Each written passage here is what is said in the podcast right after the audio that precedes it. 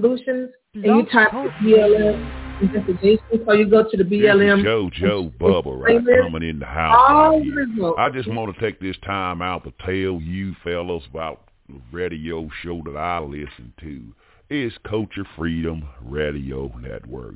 When I like to get some knowledge from some colors, I mean some Negroes, I mean some Afro-Americans, I tune in right here to Culture Freedom Radio. Yes, I'm an old countrywide guy, but I loves me some Culture Freedom. Recording started. Man, if they don't keep it raw and uncut and off the chain, I tells you, oh boy. Hey, y'all better keep it locked right here with JoJo Bubba, man, because this is my show. This is the station I listen to for raw and uncut Contest Talk Radio, Culture Freedom Man in the house. Yeah, 'cause I got friends in low places.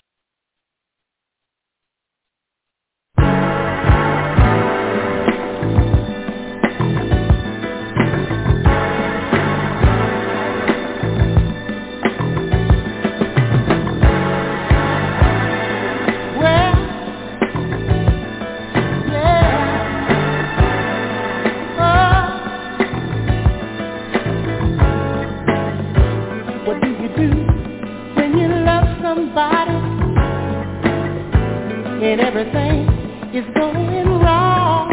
Oh no, nobody knows the way you feel about it, cause only you know.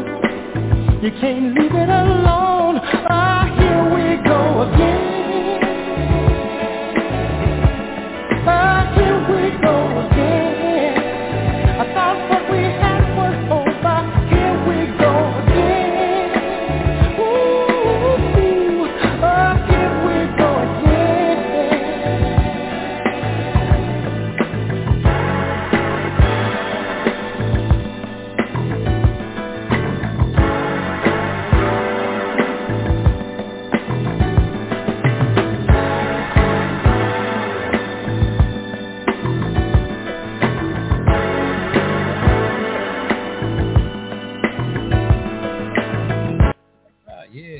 Again. Here we go again, right here with Cultural Freedom Radio Network.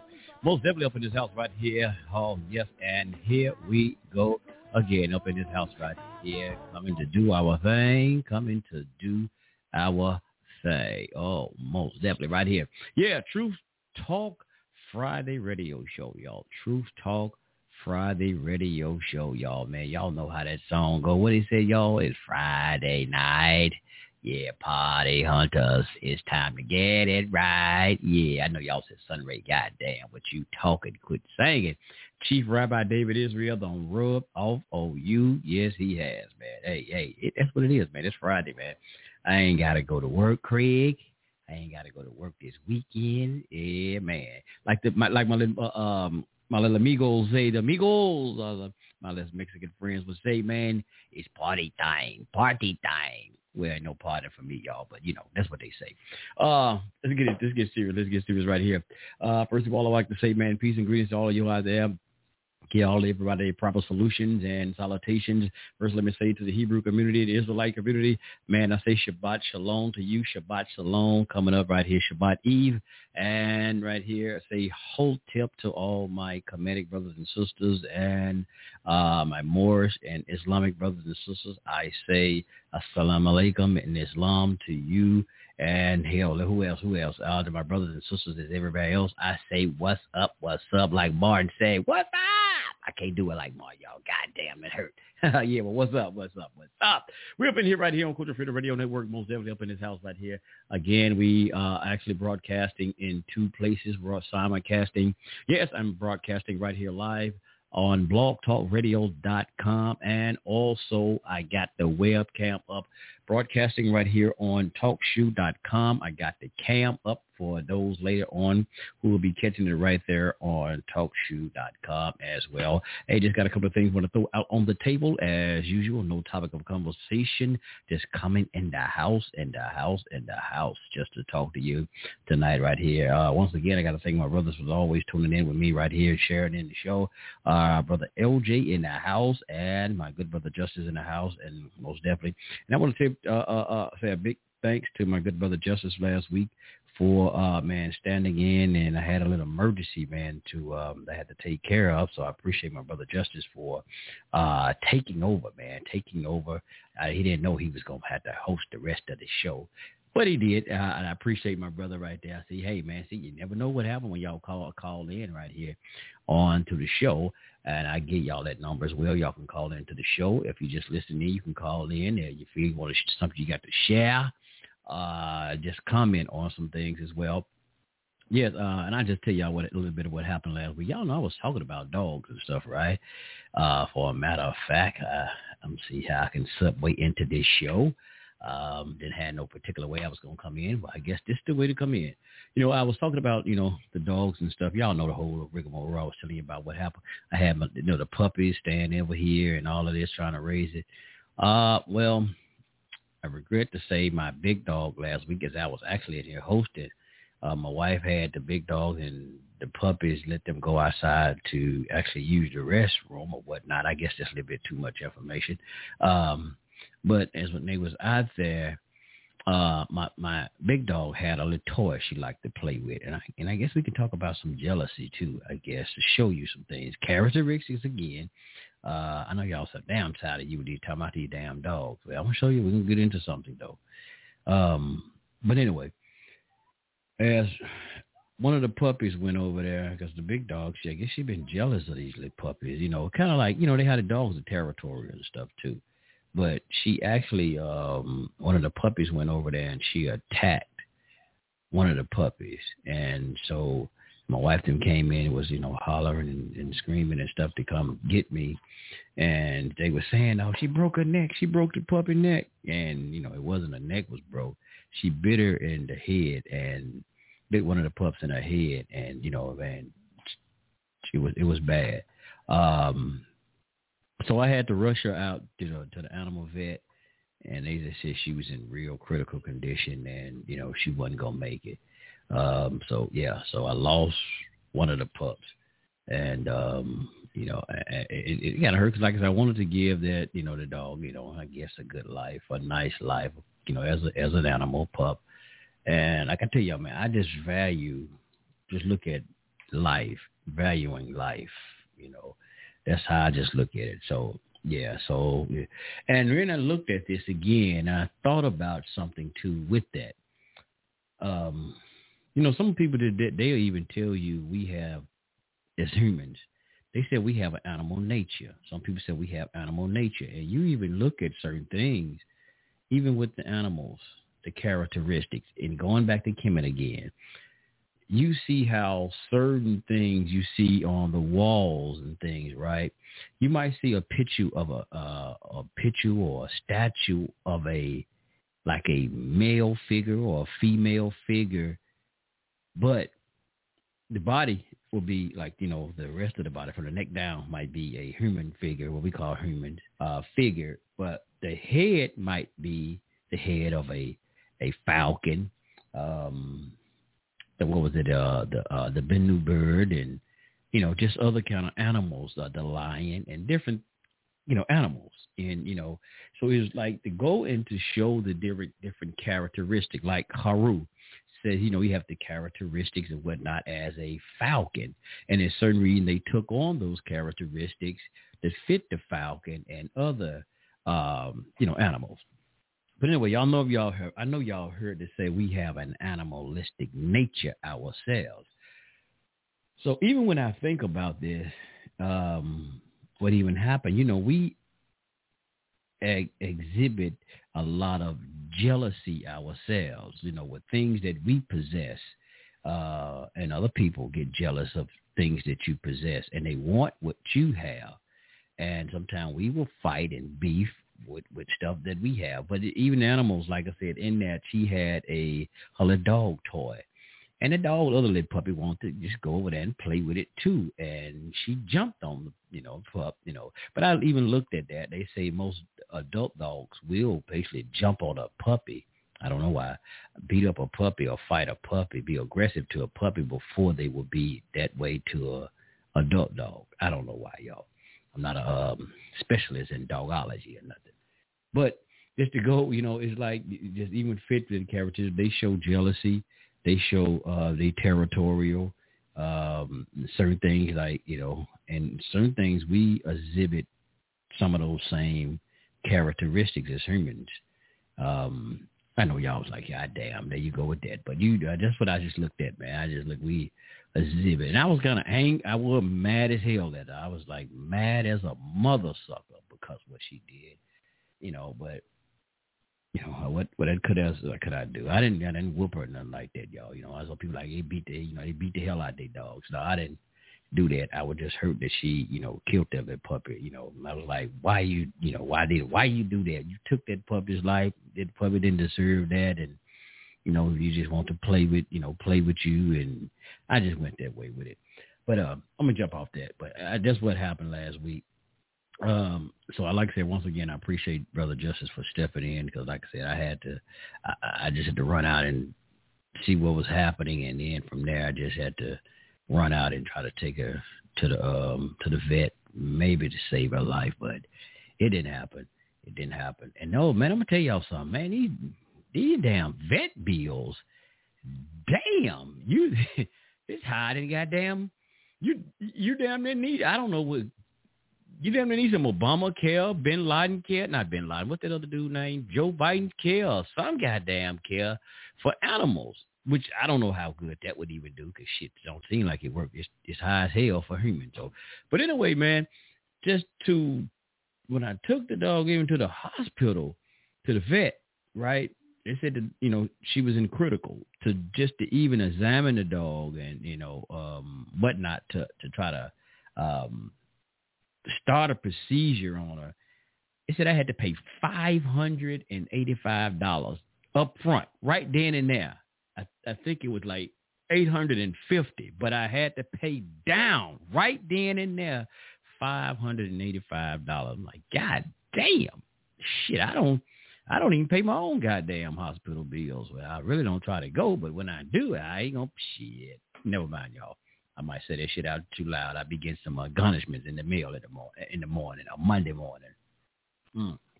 But them goddamn vet bills high as a mother sucker. Man, goddamn, ain't nothing cheap no more. But anyway, uh, I got a couple of things I want to throw out here, man. Hey, did y'all see Joe Biden the other day? I know Justice did, y'all. Ain't no shit. There ain't no doubt about it. I know Justice watched his president do his uh, fizzle on television the other night. You know, I tried to. I, I started watching. I was gonna see what he was gonna talk about, and I just if I went to sleep, y'all. I went to sleep, you know. But I want to see just what's gonna be what was gonna be said, and uh, you know, just want to hear. Just got to keep up with what's going on. Uh, but I didn't get I didn't get a chance to check it out. And uh, let me see. By the way, I got to uh, announce something else while I'm saying that. I'm talking about justice, and, I, am gonna tell y'all something about justice too. Now, this is this is his thing. I didn't say this; he said it, but I I, I would give him his prop for this, right? But anyway, uh, let, let me say this before I say that part so right now, you know, I appreciate, like I said, just for standing in, you know. Uh, so he'd be he'd been on the show, what damn near call in, what every every show episode that I basically be on sometime. Uh, about what damn near a year, or two, something like that. So I think it's just fitting, man. He did a good job last week standing in, so I think why not, man? just go ahead.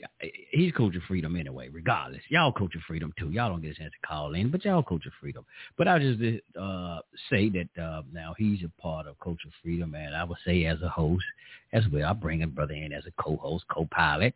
Um, you know, come on in with me and stand in though. So yeah. So officially now he, he, he he's starting his position as a co-host. Now his salary starting off, I'm gonna start him off with ninety thousand. Now hold up, just a whoa, whoa, that ninety thousand dollars a year. But now wait, I gotta say something. Whoa, whoa, whoa. That's ninety thousand dollars a year in IOU. So I I owe you ninety thousand dollars a year. That's an IOU. So when I get it, George Soros or somebody send me some money, I owe you ninety thousand dollars a year. So now I'm putting it on the record. That's yes, sir. I'm just playing with you, bro. Just joking. But uh, yeah. So yeah, he will be holding it down with me. Hell, he been holding it down anyway, y'all. Y'all know that shit. So just officially, we just put that on record. Um, and let's see what else, what else we got. What else, what else we got? What we got right fast. Uh, then we're gonna talk about some stuff here too. We're gonna talk about probably about maybe some things about. I'm gonna bring the brother in. We got some things here. We'll probably talk about the Joe Biden. And I and, and let me ask y'all something. Did y'all see the um that interview with Dr. Umar Umar Johnson. Yeah, I, I put I put Doctor I put respect on his name, Dr. Umar Johnson. Y'all see that interview he did on the Breakfast Club? Uh, yeah, yeah. Uh, I play a little excerpt of it, a little bit of it. I, I, I enjoyed it. I, I, did. I enjoyed it. I enjoyed it. But I'm gonna tell y'all something right fast. The part that I like, that I really jumped off the train with him, and I that like, ah, wait a minute, you were doing good. He started all this stuff about the school. Now that's when I jumped off the train with him and like, oh, there you go with that shit, that shiggity. Yeah, when he started talking about the school, yeah, uh huh the Frederick Douglass Marcus Garvey School Academy or whatever his name what what it's supposed to be. I say, here you go, still with this bullshit. But anyway, I digress on that one. But I liked everything else he said. I really didn't find too much fault with everything else that he was laying out. Just it right there.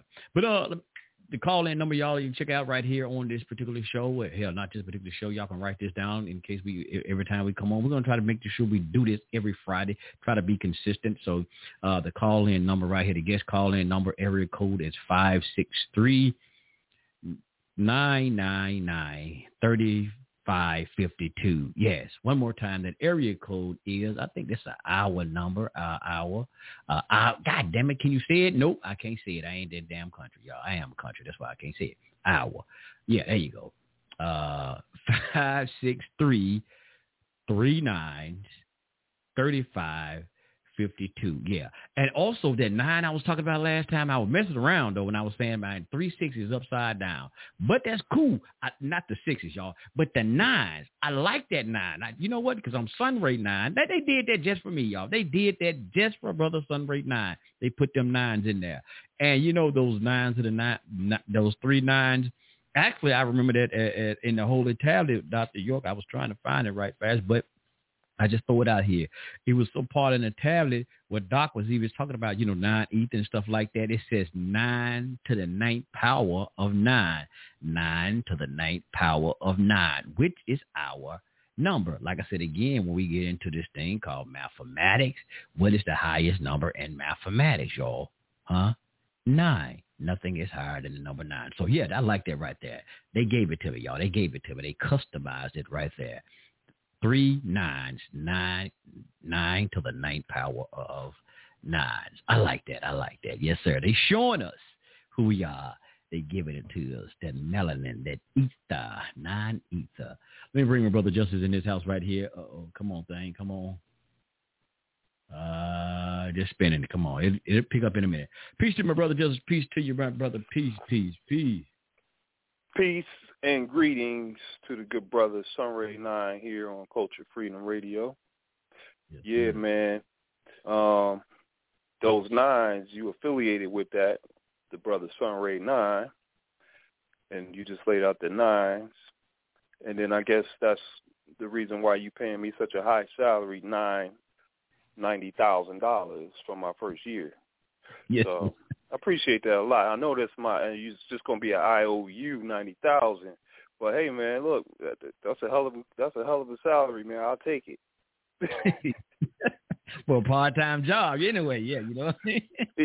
Even though I ain't gonna never receive none of it, that's that's a beautiful thing. Thank you very there much. You hey, what they say, long as long as I owe you, you ain't never broke.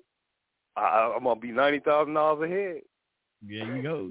I'm always gonna have ninety thousand. Yes, sir. Yeah. So uh, I'm yes, looking forward to it. But no, I've been on. I've been on with you since 2018 January. I started talking to you early in January 2018.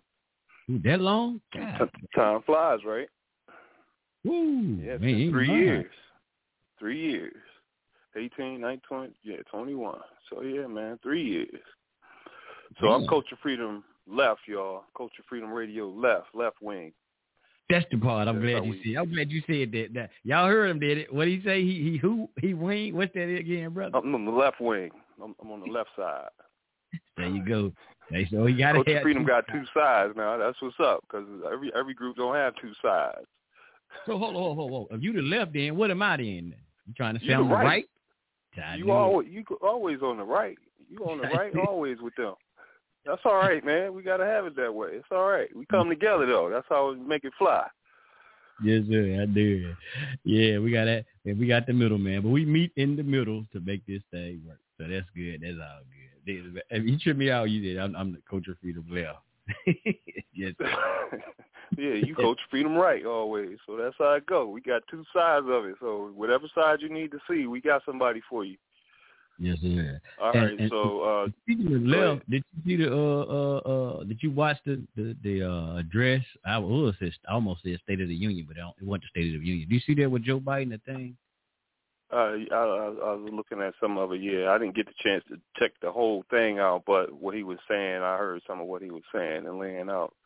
So, yeah, he he comes across real, real uh, laid back, and you know he's got this thing worked out now where I think he might pre-read his script or he's at least being able to see the teleprompter much better where you know he can make it out much better because when he first started out doing this thing again with the politics, he never was in in the front position where he had to do all the reading from the teleprompters and stuff. So he's getting better at that. Just like most of the presidents who come in there, they do the same thing. They get on script and and say what they supposed to say. That was either written for them or they jotted down some things they wanted to say. And so at any rate, he uh he laid out some things, and then they said Tim Scott, who was the person the Republicans put up to combat what Joe Biden said at the end of his speech, task on saying things that people on the right or on the left rather disagree with that he said. And a lot of it was the part where he said that there's no racism in America or race or America is not a racist country to some, some something to that degree, Sunray.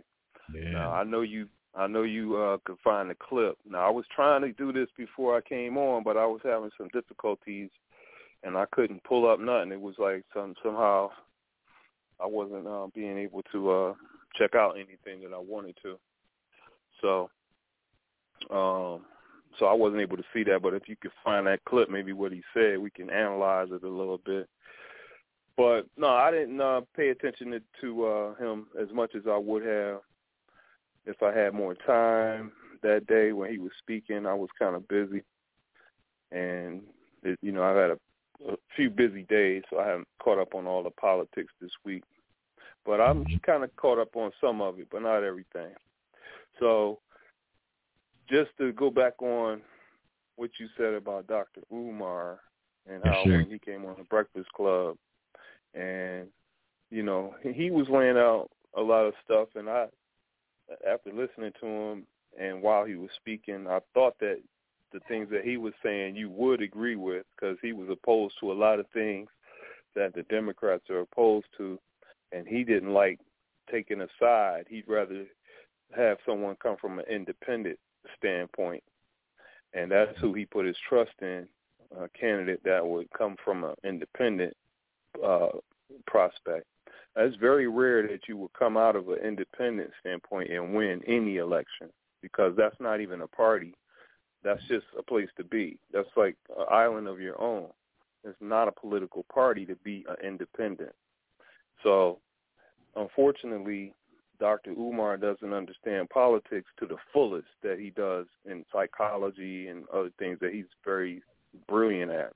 But he should probably just stick to what he's good at and leave the politics alone because he's not capable of grasping the full uh, understanding of how, the dynamics of politics and, and why it works the way it works without sizing everyone and just going on the island of your own and, and claiming independence when that's not a party and there's no leverage in an independent place. There's no there's nothing there. You just you're just a whole bunch of people on islands of your own. Yeah, All right, so they never win. I'm trying to find. You know, it's a it's a portion of his clip. I'm trying to pull it up. Hell, I can't seem to find it. But go ahead, brother. I'm, I'm, I'm gonna play. Yeah. So he was saying, he was saying, which who you looking for? Um, Tim Scott. No, the uh, Umar. Umar, just portions of it. Don't tell me they okay. took it. Didn't tell me they took it so, he was good as you know. I liked a lot of what he was saying too, Brother Sunray, but there was a couple of points where who is it, Umar? Where I, I would, I, yeah, I, there's a couple of times when he was speaking where I wish that he wouldn't do what he does, which is to mm-hmm. just put out an opinion and not have any facts behind it. And he does that a lot where he'll he'll jot out a lot of factual information, but then he puts his opinion on top of things. And his opinion is often misconstrued or incorrect. And so that's the only thing I would like to deal with him about, which would be to keep his opinion to himself and just deal with the facts that he brings to the table that you can't really refute. You mm-hmm. see what I'm saying? Because he said something about uh I, I can't remember right now, but he said something and it was just opinion, and I was like, man, that's that's not even you know you there's no way to even prove anything he just said on that one. So based on his opinion, is it's just not substantiated. You can't trust that not unless you can prove what he said. Now I'm gonna back up again, going back to what you were saying about the the totems or back in Kemet and you're dealing with the animals and you're dealing with the totems that the humans use as an attribute to themselves as to something that they found or they they were fond of or they looked at and studied and found them to be something that was to uphold. And it would be a particular type of an animal and even as I thought about it, it was the first time I even thought that the totem that we use throughout the world, but you know, beginning in Africa where you see most totems where they began, but then you would see totems in South America, in Central America, and even in North America, there's totems that are used all over the, the world.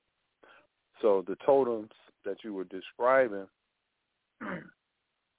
a lot of them are the totems that people would choose that fit their attributes of kind of who they were or, or what the animal represented. So the ones that would fly, and there may be a hawk as a totem or an eagle as a totem. So, you know, there's different reasons why they choose the different totems. You will have in different countries different totems chosen because the animals in those countries are exclusive to those countries. So you won't see those you won't see certain animals from another country being used as totems in another country, but they're still using totems representing animals. Now, the totem is is something that you can have more than one of. So if your totem represents the lion, you can also have a totem that would represent a hawk. So sometimes the zodiac, um, the, the the way that the cosmos align you when you're born, it'll match you up with a zodiac or to match you up with a totem that will align you to to to link you with a certain totem. So you know, like you know, I say being born in August, I'm the last day Leo, and that's a representative of a lion. So that's kind of like automatically a totem of mine, the lion. And thinking of myself as a descendant of those great ones in Kemet, and then feeling like I'm more line up like Haru. So my totem, like Haru's totem, is a hawk. So I have a lion and a hawk as a totem for myself. And when I might wear it or just to represent my attributes of my soul or my spirit. That's you know like uh, some something that can see things clearly or see above things. That's something that can fly in the sky and can see down and look look down on things and just kind of see everything. So that's like the all-seeing flying bird that can see everything. And then the lion is one that has a lot of different qualities. So there's strength and there's courage, you know, and then there's the loyalty, but then there's of course the territorial aspects of the of the lion too, where he's he's territorial and so this it's just certain things about certain animals. And then when I was thinking about it, the dog, in ancient Kemet, they would use a particular dog symbol, and they may have that as the head, and then the rest of the body would be, you know, a human in human form. So, in real in reality, what was going on they would carve a mask or carve something out that would be a image of a particular animal and they would wear that on their face at a particular time of a ceremony and it would be in human form but in the representation of the totems that you know who who you aspire to be or who what was passed down from your mother and your father who gave you your totems so even here in this country, now we learned about the Native Americans when we was younger growing up, and we learned that they had totems. And a lot of times they would have pole was what we would refer to when we would see all of these different images on a pole, and it would be maybe just different faces or just images of different ways of looking. And then the other ways of totems were like a fox. Like in this country, you see a lot of fox totems or you you know the representation of someone who who kind of studied the fox and how it moved and what it did, and then it's like, okay, I'm I'm quiet and I'm sleek and I'm clever and I'm like these type of things, and so you take on it, you take on the attribute, and if you if it was uh even a lot of times it was a big buffalo that would be a totem for someone out in the west. When they had a whole lot of buffaloes, they would take on the, the image of that because it was something special about those buffalo, and they were very intelligent and they were very strong beasts, and um, you can, you know, you can do a lot with them. Now they would only kill one every now and then just to survive because they wouldn't over, they wouldn't just see something and just kill, kill, kill. They would just do it just for survival purposes. So the majority of them are going to live and they would just kill one at a time or something like that. But it wasn't until the white Europeans got in the mix and went on the slaughterhouse and killed all of the daggone buffalo, everyone that they seen. So that never happened until the white Europeans came and started doing that. But that's another subject for another day. So, but these totems, you know, it's something to get into. Like I was telling you about the teacher, my preacher teacher Rabbi Ellen Demuzelu. He's very good at um, teaching about the totems. Now I haven't become a, a master teacher or master at all in this subject yet, so I'm still learning myself.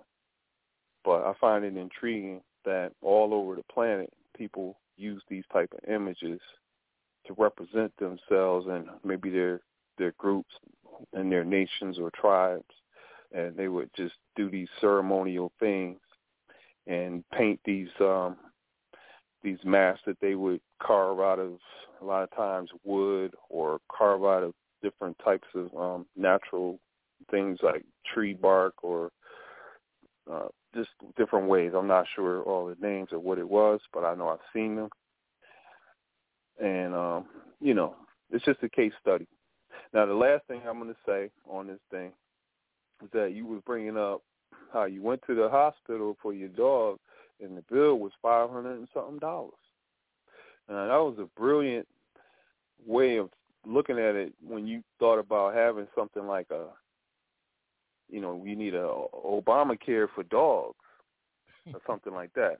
So what I'm looking into, based on what you said, is that I'm sure this is going to happen because it always happens this way. When we say something, the next thing you know, somebody about to do something with what we said.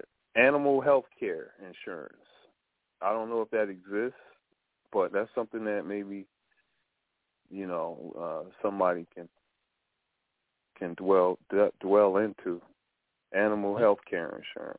I think it does. I think it do because I think I had a uh, another dog before, and I think they was telling me something like that before. I, I okay. Want to, you know, I'm not sure. Shit, I ain't even, I can't even afford goddamn health care. I know damn well I ain't finna can't afford for a damn dog. I mean, yeah, not a damn. Yeah, I know that five hundred hurts you right there, man. I know that. Dang, man, for one dog, like, oh man. Like my brother said, said, I ain't even pay that for myself. Yeah, my brother he had a dog. He took there and he paid a thousand dollars for uh like you, know, you take him in. They said it's critical. You you, you know you, you got to pay this up front. He said he paid a thousand dollars and the dog still died. I forgot what was wrong with him. Yep. So he paid a thousand up cash front, and then I mean up front, and it still uh passed away. Yeah. So them damn animal hospitals, man, are high as hell. Like ain't nothing with them. Ain't no negotiating no payments. You know, like uh, animal. Well, you just pay the uh, deductible. Like uh, you know, you go in there, pay a deductible, and shit, you. And I think a lot of that, man, too, it puts you in a dilemma too and when I mean put you in a dilemma, put you in a decision making, you have this animal, a dog or whatnot, and you can't pay that. The only option you have then is to put the dog to sleep. What I forgot what they call it, euthanize. That's the that's the yeah. other dilemma. So you by you trying to save the dollar and you don't have that money to pay up front, the other option they're gonna give you, well, only thing we can do here is just euthanize them. Like that's kind of oh. like damn, you sure that's all you can do? Look, I damn, I mean, look, I might will, and it's it's, it's nothing like they, they they can negotiate with you and try to save you know the animal's life or whatnot, man. That's basically what it is. It's damn near, you know what? And it may be the same reason, and we saying that about the animals, but you really damn near think about it. Like when somebody's on life support in a hospital, they start looking at you may have insurance, but your insurance started running out. And what they start want to tell you, well, you might want to make a decision that, you know, hey, um, if you want to go ahead and pull the plug or not, because they might not make it or whatever, you know, yeah. insurance is running out. Now, you got a situation like, man, damn, come on, bro. He might come out, get get, get another week or another song. Well, your insurance ain't gonna pay for it, and you know, Uh, we don't know how, you know, we got to go ahead and unplug them because, you know, who going to pay for it? And there you go in a bad situation as a family member. You don't have the money, so what else can you do but like, damn, I guess we got to unplug them. And, and it, it runs the same way with humans. Same, that's yeah. how this shit, man. Yep. Yeah. Same way. Yeah, man. Now, did you hear about I mean, you know, I was going to change the subject and ask you a question. Did you hear about what happened to the former president's lawyer this week? Uh, Giuliani. I yep. What he's getting investigated or something. Yeah, man. The feds went in there and took all of his uh laptops and everything, and they all in his business, man, to see if he did some criminal things related to what the president might have had him going doing across the you know around the world as far as things that um, another branch of the government was supposed to do instead of having some hiring your lawyer to go and do some do what he's going over there to do. And um that's what he's being investigated for. Hmm. and i heard they still pushing some of this russia bull crap because like what I've heard on on on a news outlet, because I, I didn't really get into, it, but I heard on a news outlet they still trying to see did he have any kind of did he do any kind of dealings, uh, even before Trump, uh, with what you call it, that place, uh, the Ukraine. Mhm. Yeah. yeah, man. Um, they, this is this is a window into to catching up to Trump's um stuff too now. So they're gonna go at his lawyers first and mm-hmm. then after that, after they find something on his computer or whatever, that's going to be enough for them to go and investigate the president too, and, and indict his stuff. Man, that's the Teflon Don. They didn't name him Donald Trump for nothing. That's the Teflon Don. Yeah, he Man, was the Teflon Don. They investigated this dude for four years. Didn't find nothing. They got everybody. A whole lot. They didn't miss. They got a everybody. Mm-hmm. Man, you ain't messing with Don, man. He look. He, they I'm telling you, you think he, impeached him mm-hmm. twice and still didn't convict him. Yeah, well, that's because it was crooked. But, but then, I mean, what's the use? What's the use even trying to mess with the man now? Hell, he's gone. They they got what they want. They got the power. With this no, song, they ain't good enough. Power. They ain't good enough. They got the power. I, I know it. That's see, that's how them damn Democrats run. They don't. That's how they work. They That's want the way. blood. They want your dead carcass laying on that damn Look. I tell you what, he better not die till we get him for what he did. So. Yeah, I know it. Because we will dig him up and set him up and prop him up and put him through the courts and then convict him and then bury him back down. Yeah, no, yeah, yeah, yeah. If he died and came back to life, reincarnation, they gonna charge his ass for something. Oh yeah. And I and I did Sure found I got the um the Umar Johnson thing. This here clip about four minutes. Now he's gonna make some excellent points in this right here. Excellent point. Let's uh let me see. I got a screen share because I am. I thought you would like it. Mm-hmm. I am on. This like this ain't going into a lot. It just he's just dealing with Joe Biden on this one. I got a screen share because I am on talk shoe and I am on camera. So let's let's jump into a little bit just here. I hope. I want to go to President Biden.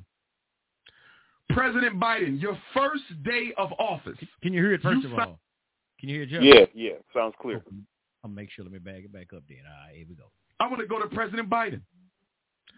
President Biden, your first day of office, you signed an executive order to protect the life and safety of transgenders. I have no problem with that. But you did it on your first day. But he sat up here with you, Charlemagne, and told black people that if you don't vote for me, you ain't black. So if you went out of your way begging black people to vote for you, why haven't we got an executive order or any other activity coming out of the Oval Office from President Biden to protect black people from police? Look what he's doing with the anti-Asian hate. President Joe Biden signed an executive order that is exclusive to Asian Americans and Pacific Islanders. I don't have a problem with that. But if you can protect the Asian American and Pacific Islander from violence, why can't you do the same thing for black people? They've been dealing with violence for one year as a result of COVID. That's what it's called, the COVID-19 hate crimes bill mm-hmm. to protect Asians as a result of discriminatory treatment that they've been dealing with for how long? One year. Black people have been catching hell for four hundred years. And we have yet to get an executive order from Joe Biden to protect us from the police. So can I ask you a question? If the Senate was able to pass the anti-Asian hate crimes bill, Charlemagne and Envy, 96 to 1 with almost no opposition, why is it that the Emmett Till lynching bill still has not been approved? Why is it that there have been over 200 different anti-lynching bills introduced in the U.S. Congress 200. And not one of them has been approved by the U.S. Congress yet. But the first ever Asian bill goes through on the first try. Mm. Look at the racism. Look at the discrimination. Look at the bias. Look at the inequity there. And why are they catering to the Asians?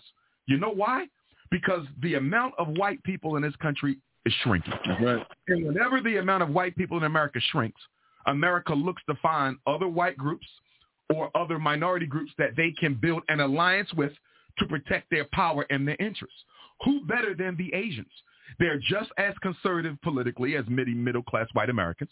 They are just as economically comfortable as many middle-class white Americans.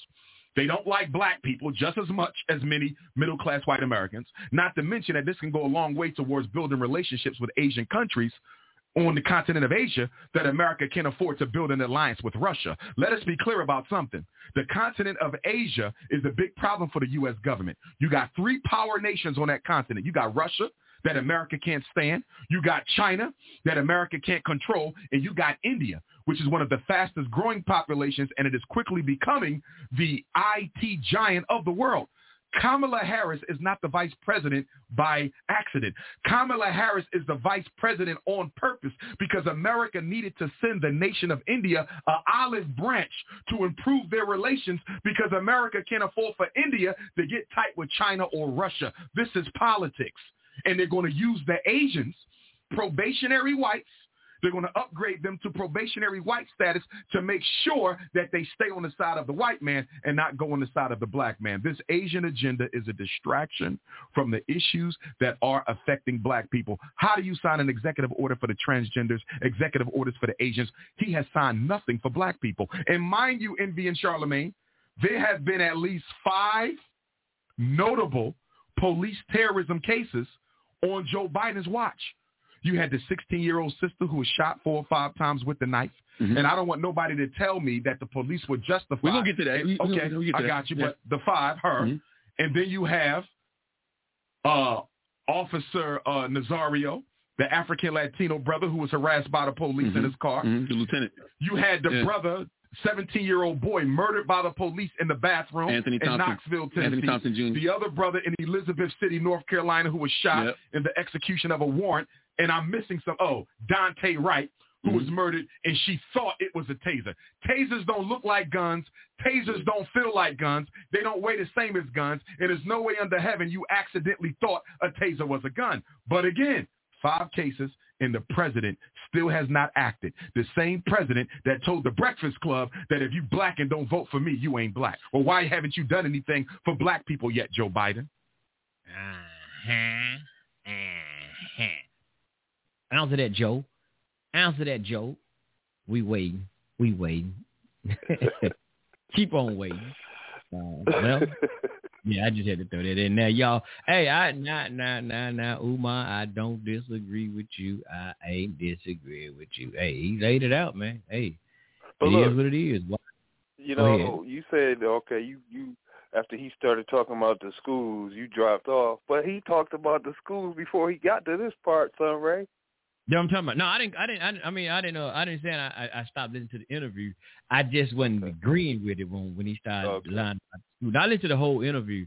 I just like said when he started saying that, I'm like, oh, here we go with this boo. He said he's three weeks away from repairs in three different ways for the schools to be up and running. And he, he was needs, three. Um, he was three weeks. Hell, what? Four, five years ago, wasn't he? No, no, no, no, no. He wasn't. But, but you know, but, I've seen, I, I've, I've watched the progress, so he's real close. He, how many times he said, but he, because he got on there first of all. I come back to Biden. He came back and they're talking about, well, it's taking so long because he don't have nobody want to volunteer, uh, electricians, plumbers, and all of these black people don't want to volunteer. So you know, and they need money to fix this. So how you three weeks out if if if ain't nobody volunteering and this and that, and you need the money? So now all of a sudden you talking about you three weeks off. So which one is it? Are right. you are you getting the volunteers, the people who's going to do it, or um, or are, are you three weeks off? I mean, so uh, do you have the money to pay for it? That you know, man, it's a lie. It's, it's lying again. Now, other than that, is it school like you were saying some other things that you agree you disagree with him. I just I just disagree. I, I mean, I don't believe him. I'm gonna say that. I don't believe him what he's saying about the school. And I you know, and I have no stake in it. I ain't donated nothing. So you know, and I'm not gonna donate. So really I don't have no opinion I well, I do have opinion. But I really don't have a vested in it. If he do open the school, if he don't open the school, hey, it ain't it ain't I have no I have no children I'm trying to send there anyway. But, you know, he gets in front of his own self a lot of times because he's often misunderstood and he sounds arrogant sometimes coming across even if the way in which he may ask for donations he may sound a little bit too upfront or too uh, too much like begging instead of uh, generous asking to help to donate. So being though I know the brother for me, I, I may want to get in contact with them because there's ways to get things done, and brothers will lend a hand, but it's not what you say; it's how you say it. It's not how you. It's not what you're asking for it's how you ask for it. So, you know, maybe I can somehow assist him in the area of going to the different groups or at least speaking with them and trying to get them on board with what he's trying to do. Because sometimes it's you come off a certain way and you ask someone to help you, but it seems like you're too um you're too upset or you seem like you're too you don't your heart is too uh, help me Sunray with what I'm trying to there's something that's going on where you, you you too con man. That's the that's it and I know okay, I'm, so you too that's your left man. Side. My that. bad. That's your left side. You, you're gonna be, you know, you progressive with it. I'm just gonna be on the right. I'm just gonna lay it all out. See, I'll tell you That's what fine. that is. I mean- See, you can't add. See, you can't see what it is. It's just like he can't have his way. Things are not going his way. So the thing he do, he gonna talk bad at black people now because not, they're not falling for the bullshit. It- Everybody wore it first. Everybody was at Uh-huh, first. uh-huh, here's the, uh-huh. here, here's the thing again, right? When you was asking for the money, everybody just they just went without the blueprint. They just went because you know that you you was laying out some stuff that people you know um, can agree with what he was saying. Yeah. But then when then it started laying out, okay, well, brother, look, it's been X amount of time, brother. Like I said, you ain't went to Home Depot. Y'all know I said this a long time ago. You ain't went to Mhm. Home Depot, bruh, and bought one freaking brick. You got X Hmm. amount of dollars, half a million dollars or whatever. You ain't brought one brick, bruh. Now hold up, bruh. We getting impatient here. See, this is what like, come on, bruh. You hadn't. We don't. We, you don't see no progress. That's the thing. No progress is being made. We didn't. They didn't see nothing. So now you getting upset with with people because they not giving you their hard earned goddamn money. Because number one, brother, you can't go to any goddamn bank and and and tell them folks like Sunray, I want to buy I want to buy a studio so I can open up a real Culture Freedom Radio uh uh studio. Okay, well, Mr. Mr. Sunray, um um we, we that sound good, you know, we we cool with that. But what do you have as collateral? What do you have you can show for? They want to know how they gonna get their goddamn money back. They don't They're the money lay out the credentials and and, and they want to know exactly because they ain't gonna give me no money if they know they ain't gonna get their money back. So the whole thing with, with Umar, they want to. The people didn't went out. They just went off, you know, faith with it, like like in the church or the religious thing that people say. They went off faith and believing in that brother.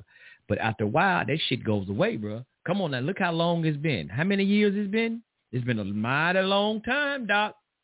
Now, even though you've been showing you got somewhat of a building, you say you got a building, but still again. Now, even when you get this building, let's say you do get it fixed and open. How now? How you gonna fund it to run it? You have to keep having money coming in and run. If you can't get the money to get it fixed and build it up now, how in the hell you are going to be able? And you getting mad at people because you asking them for donors, you know, donor donorship to fund it, bruh. And if you don't go, you're not going to depend on the government. How you gonna keep that school open? You got to pay the light bills. You got to pay the staff. You got to do all this. How is he going to do this shit if he can't even get the building fixed now from the start? It's been years. So how Now, are you going to maintain when he get it open?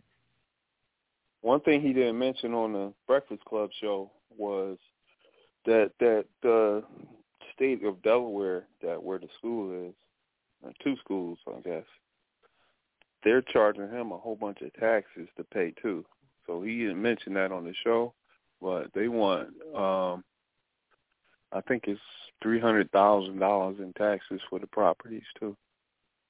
Property tax because it's sitting there. And Yeah. see, you got to you got to get it. That's what I'm saying. Okay, you, you when you do open it, how are you still? Because you're trying to do this off the backs of black people. I'm gonna say this off the backs of black people, because you say you ain't getting no government funding, it's gonna be black on, black ran, but now the people are not, and they trying to you asking for money to get it up and running. So, bruh, how you gonna keep it maintained? How you gonna maintain it, even if you do scrape up the penny nickels and dimes to get the, the electricity bill? I think he It must mentioned gonna about cost money to go to that school. the AC. Yeah, yeah, it's gonna cost some money. But then you think about it now with all this COVID shit going on, people ain't even going to goddamn so-called regular schools. And my thing about it again, that's why I asked this. I, I, I said this. Now, you're not talking about sending children off to college, these campuses. So even if he's in what what is school at in Delaware? Uh, yeah, I think it is. Well, I'm not. Let me see. Is it Maryland? Not Maryland. It's definitely. uh Yeah, I guess it's Delaware, man. I think it's okay. Delaware. Now think about it. Now, just say we're going to say that the conscious community, which you know people so called in the conscious community, people who believe in it. Now you got people in New York, you got people in Atlanta, you got people probably in Memphis, you got people, you know, all over, right? Mm Mhm. How are how are these cheer and people who fund him, who donate to him, probably all over the United States? How are they children gonna go to their school? So you mean so are they gonna send their children off to school like they send uh like we send teenagers off to college and let them stay there and live there on on that campus or something? Do we have dormitories there, or are you going to have to move in that city, Delaware, where the school is located, in order for I your children?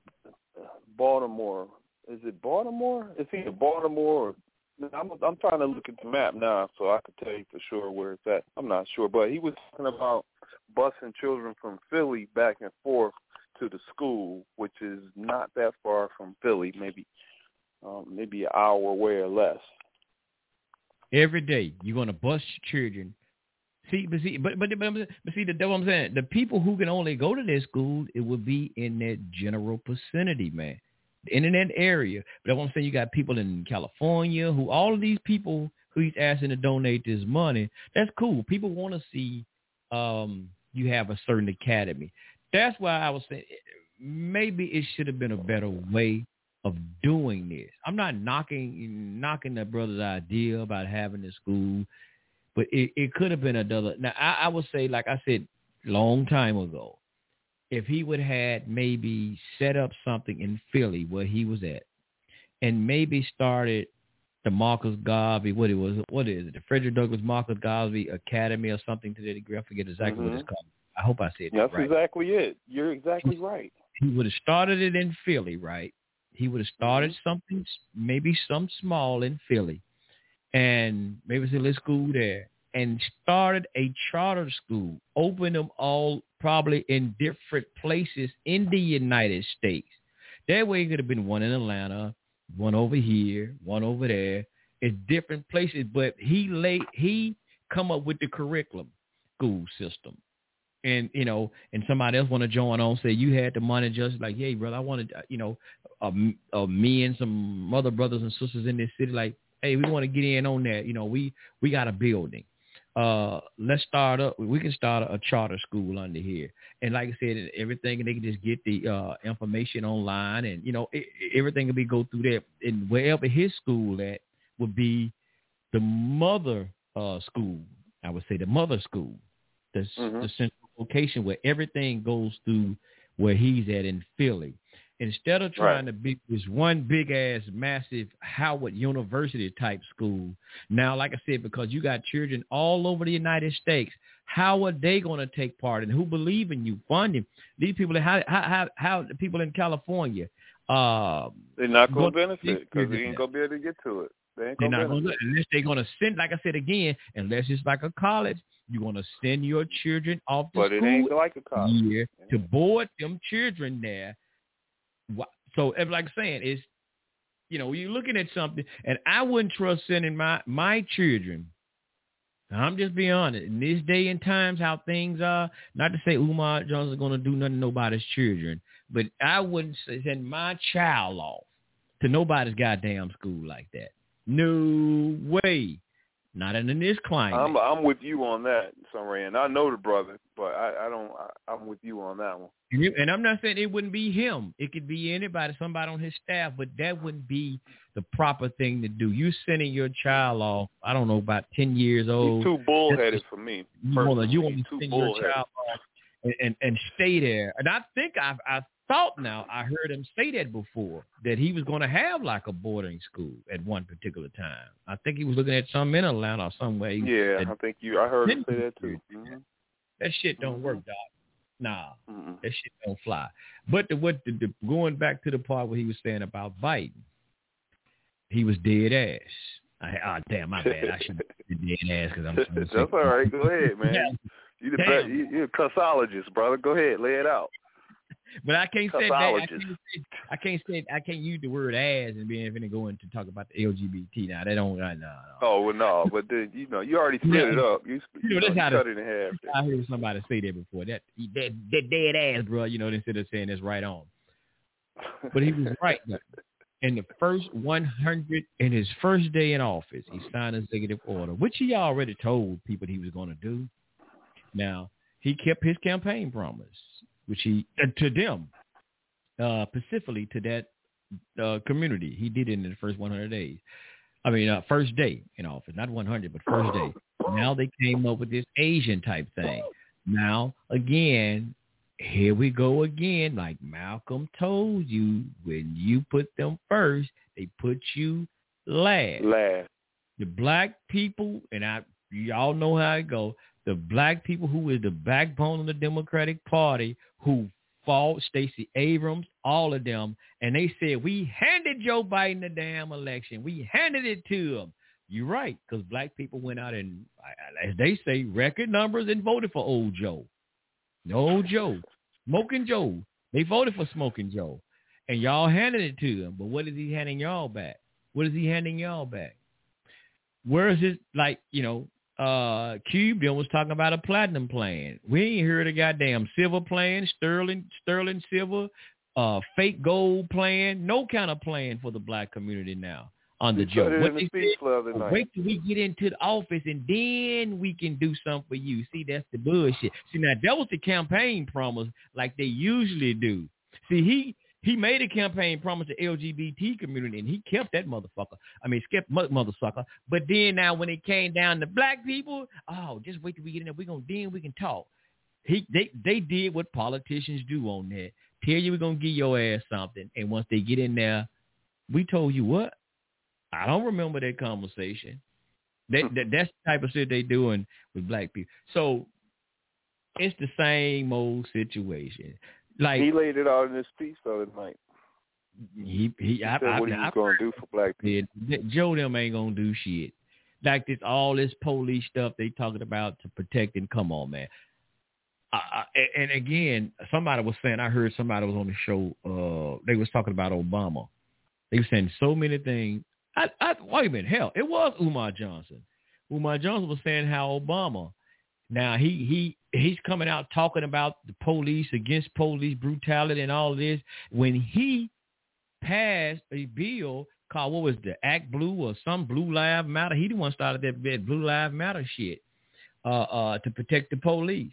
Now all of a mm-hmm. sudden he's out of there. Now all of a sudden, oh, we gotta they with they with with this social bull crap, and y'all blessed to believe they utilize they're using black people again, right? Your pain, your suffering, your trials, what you're going through, it ain't got they don't give a damn about us getting killed down by no police, nobody else. Not even by ourselves. They don't give a shit. It's something else they're trying to do, y'all. Best to believe it's a it's a, what they call the bait and switch. This is the flea flicker. This ain't got nothing to do.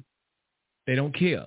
All this racism shit and all that stuff they got, man, they don't give a rat's ass about what's happening to us. Not at all. Oh, and by the way, since I'm saying that, um, there's there's some crazy stuff that's supposed to be happening here in this city. Oh, where the hell it go, y'all? Uh, and I said they're trying to do this here to piss the goddamn Klan off. This is crazy as hell. Juneteenth, right? In this city, they've been having uh, Juneteenth celebration. It, it was in two parks. Come on, where the goddamn article go? Uh, don't tell me they don't took it down. But anyway, I'll try to just remember on top of the dome. There was two parks here. It's called Douglas Park. I don't know if it was named after Frederick Douglass. I really don't know the history of that park because I don't go there. I never went there and never will. Because, boy, you go to that goddamn park, you might get shot. I'm just dead serious. Uh, but anyway, every every uh, Juneteenth for years they had uh, the celebration in two, well, one park. It was the Douglas Park. uh, here in Memphis. And then um, things had got so bad every every every year they had a Juneteenth celebration in that park. Somebody got to shooting and fighting, and most of young folks don't know what the hell Juneteenth was about, just out there. Because like they said, man, hey, just make up a holiday and black people will celebrate it. And that's kind of what they was out there. Just hey, it was just a day to come out there and get, you know, to drink party and play your goddamn loud music, not not knowing about Juneteenth. So it was a lot of shooting and fighting and shit that went on at that celebration. But uh they wanted this year move um it from Douglas Park, and they had another one called uh, what was it? Robert Robert Park. Damn, I can't think of the name of it. Uh, yeah, Robert E. Church Park. They want to move it from there, and now they had they had a park. Um, he was a Klan member. He was a Klan. He was the first Grand Wizard, Nathan Bedford Forrest. Y'all heard of him, Nathan Bedford Forrest. Um, here in this city of Memphis. Let me see, can I cut this damn thing off? Maybe I can play this shit, man. I'm trying to play the interview right fast.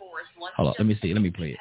Hold on, one minute. I'm gonna want to play this. Why this year's festival location means more than just a change of address. Freedom is here. Freedom is now. We are at our new home, the Memphis Juneteenth Festival. In front of the empty pedestal where the statue of Nathan Bedford Forrest once stood, Memphis Juneteenth Festival organizers announced Friday that the annual event will now be held at Health Sciences Park. There was times in our lives where a little girl like me couldn't even walk in this park. But on today, we have little girls like myself and little boys like my son will be able to walk in this park and feel freedom, right? Juneteenth Festival President Telisa Franklin says they are reclaiming the grounds. Forrest was a Confederate general and the first Ku Klux Klan Grand Wizard. His statue was removed from the park in 2017, and plans are underway to relocate the remains of Forrest and his wife to Columbia, Tennessee, at the new National Confederate Museum. This is almost like a book.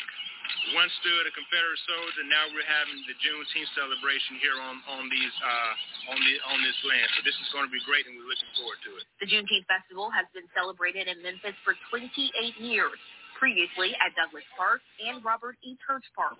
This event will be held June 18th and 19th and will feature education opportunities, vendors, and entertainment from gospel artist Ernest Pugh. All weekend long, we will continue to impact the lives. I'm going to stop it. I'm to stop that. Now, while I'm saying this, now, uh, what they're actually doing, y'all, I'm to tell y'all the trick what they're doing. It's a fight, like I said, this park. That Nathan Bedford Forrest, this particular park, he's still buried in this particular park. Nathan, I'm, I'm, telling you, they had a statue with him riding on a horse, you know, sitting on a horse in his Confederate uniform and all of that. They took the statue down, but right there, still where the statue stood, act his wife and himself are buried in that particular part and still where they're trying to to have that celebration. Now, and the Sons of Confederacy been having it out with these people, man. They've been having it out about that park because there's a way that they did some old slick underhand stuff anyway to get that statue taken down. Just remember, they started all this statues thing here in Memphis before they started all over the country uh, snatching down uh, statues.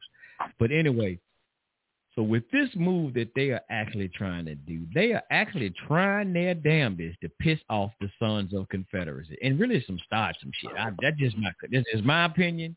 To really get some shit started, knowing damn well what's wrong with the other parks. What's wrong with? Right. I mean, somebody said, "Process, man, you know, it's so what, Sunray? Yeah, it, there, there's something to this. It, it is. Those other park. Now I can see the Douglas Park. Hell yeah, I agree. Damn, get it up out of there because that's a that's a killing field.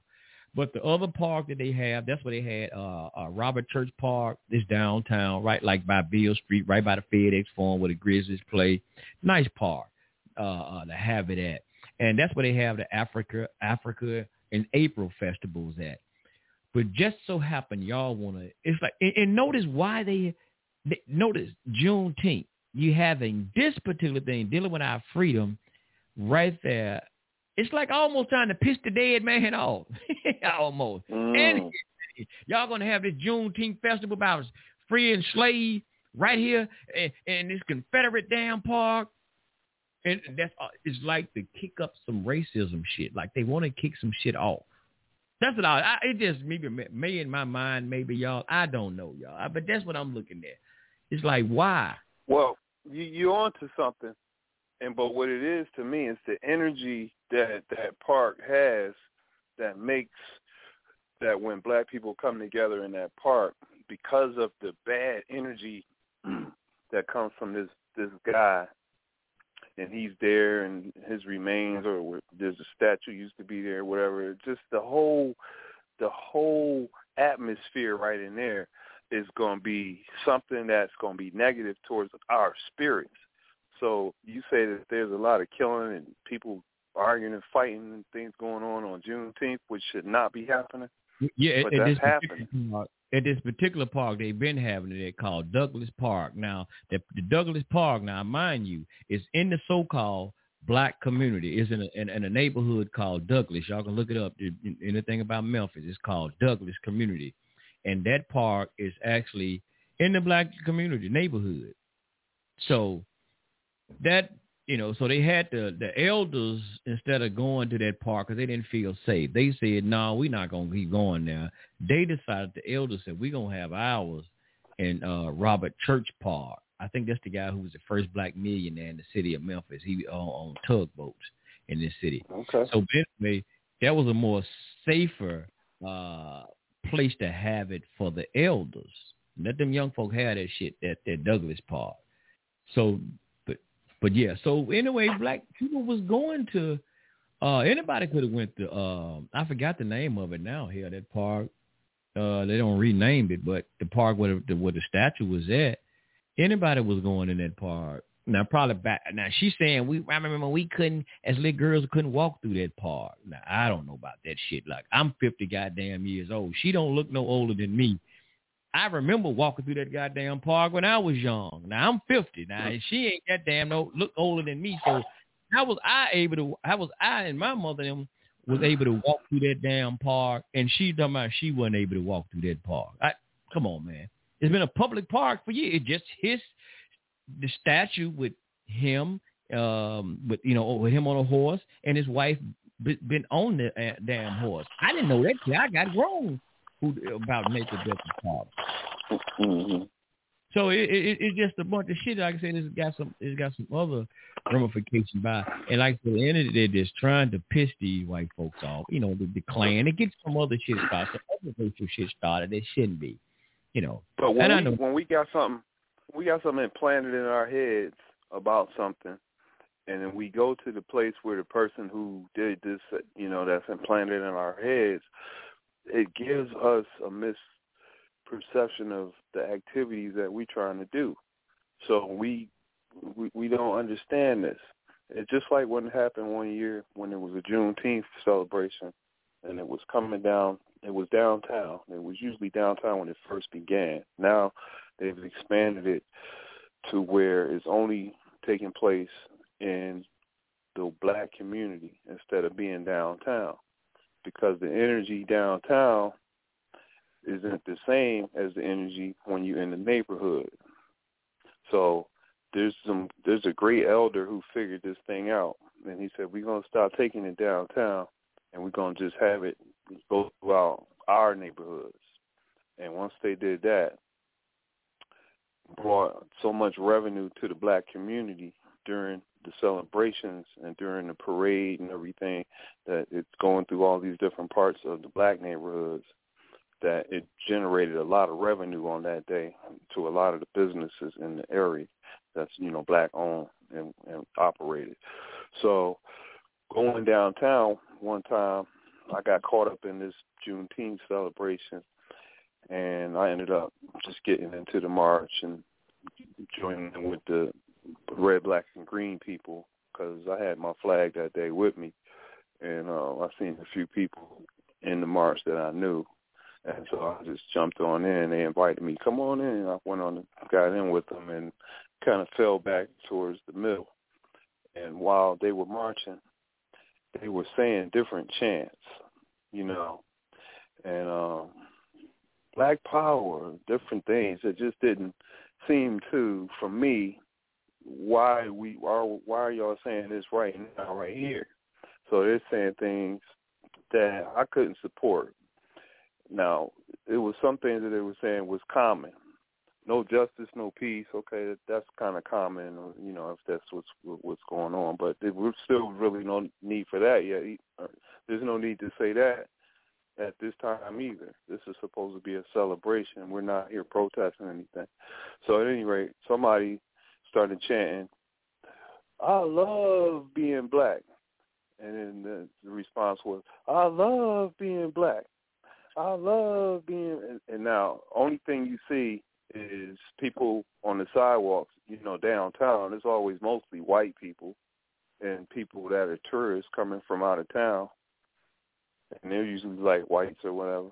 And so it seems like the arrogance of some black people who just want to boast about their blackness in, in front of white people to try to take a shot at white people in a degree of a hate, like like their their way of taking an attempt of lashing out in hatred towards them by boasting about themselves to say I love being black and all this. Now, when I when we went on the one in West Philly uh, last year and the year before, there was still people in the parade, and the red, black, and green ones was there, but it was none of that overzealous, all of that boasting and bragging about who you are or anything. It was just people just smiling and waving and celebrating the day you know, of the freedom of people who didn't know that they were free for two years and some change, didn't know that freedom had come. So it's a celebration for the people in Texas who didn't know that um, slavery was over. They didn't find out until two years and some change later. And so that's the celebration is to now that everybody is free, now we can all celebrate the freedom of all of everybody who you know who who who had been in bondage all right and, and it happened in june in the teen months no one was really sure but when they found out it was june something teenth so they just called it juneteenth because it wasn't sure it was the 14th, the 15th, the 16th, the 17th. Nobody really was like, I know it was the 10th. I know it was something the 10th. So, you know, we didn't keep real good records when they first started about what days exactly what this, uh, when they found this information out. So that so since they found it out, they've been celebrating this for quite a while in Texas, and that spread to other states to celebrate Juneteenth, who had no idea what Juneteenth was or what it meant. And so that's what it's really about. It has nothing to do with getting together and shooting each other up and violence. It had, you shouldn't even you shouldn't even come to this thing because you don't have a clue. You're out of place. This you're you don't have no reason to be here if you don't want to come in peace and celebrate the freedom of our people who hadn't known that they were free for you know because those people who had them enslaved wouldn't tell them that the emancipation, you know, had been signed and everybody was free in 1863. They ain't find out until 1865. So that's messed up. Like a year, two years and a half later. All right, so it's real messed up. Yeah, so we I, should just, just kind of. Mm-hmm. Mm-hmm. Go ahead. No, I just, I just think, man, I, I just think if there's, you know, they can do what they want to do. But I think if that, like what she was saying, you know, I say, I, I think it's, something uh, they're trying to do to just constantly keep pissing off those sons of Confederates uh, here, city in Tennessee. I yeah, agree. That, that's. But and, and if they think though, you know, um, you're going to be, you feel more empowered, or that's going to make you feel a lot freer than what you say you are uh, just because you have your Juneteenth celebration uh, in a goddamn park where a damn Confederate general is uh, laying dead. Hey man, I just, I don't I don't know what the hell to tell you all that. If that if that's what make you feel and that make you feel party on. But tell you just teach the damn other people, hey brother, like I said, really what the history about, and and, and tell them to stop killing each other and shoot in park when people trying to why the elders had, like I said, try to move away from you. You know, that's what you teach on. Um, damn, I don't give a damn. Like I said, I like I, I you know my thing with it again, and I want to play uh something with the Louis Farrakhan here too. Um, my thing, I, I disagree with them even taking down the damn statues, all the statues. Not this, oh goddamn, son, right now you tripping now. Oh goddamn, see there you go. You sound like you you sympathizing with white folks in the Klan. No, no, I ain't the only one.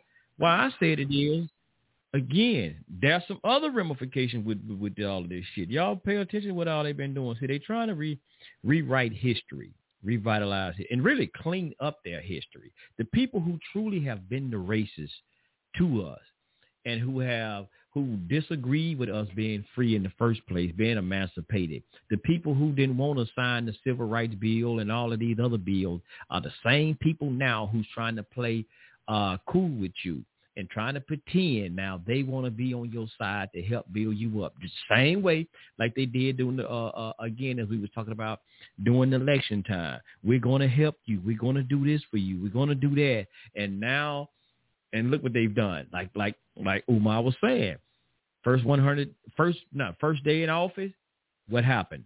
Passed LGBT uh, uh, bill, you know, to help them out.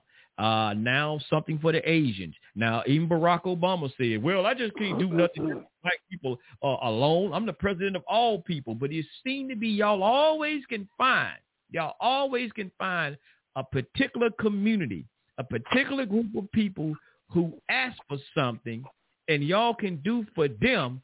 But these so-called group of people citizens, black so-called, I'm using this word black, so-called citizens in America who have built this mother sucker up with our blood, truly with our blood, sweat, and tears and all of that shit.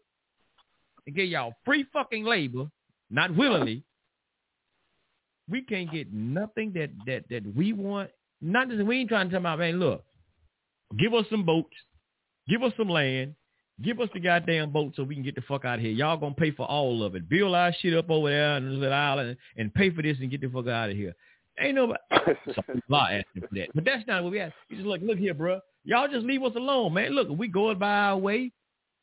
Quit pulling us over, you know, and hurry up and shooting us down. Quit doing this bullshit, man. Come on, bro. Goddamn.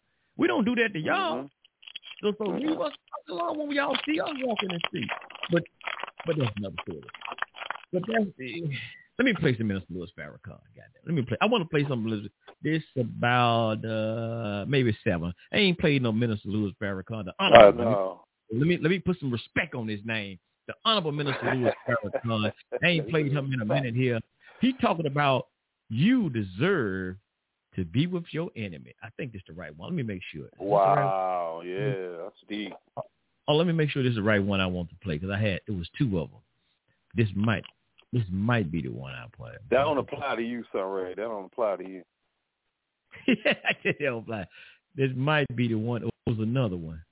Uh, I'm trying to make sure because I had two of them. I, no, no, no, no. That's the wrong one. Play this one because shit, I don't know. I had two of them. I just I want to play. Okay. I'm gonna just do this. Okay. Because I think have them that I had set up to play this commercial out of here. Um, yeah, he said you just be with. Enemy. and we do have some people want to desire to be with their enemy too. Let's go ahead and get. Because your desire was to be with your enemy. Your desire was to be was to your enemy. Your desire was to be honored and respected by your enemy.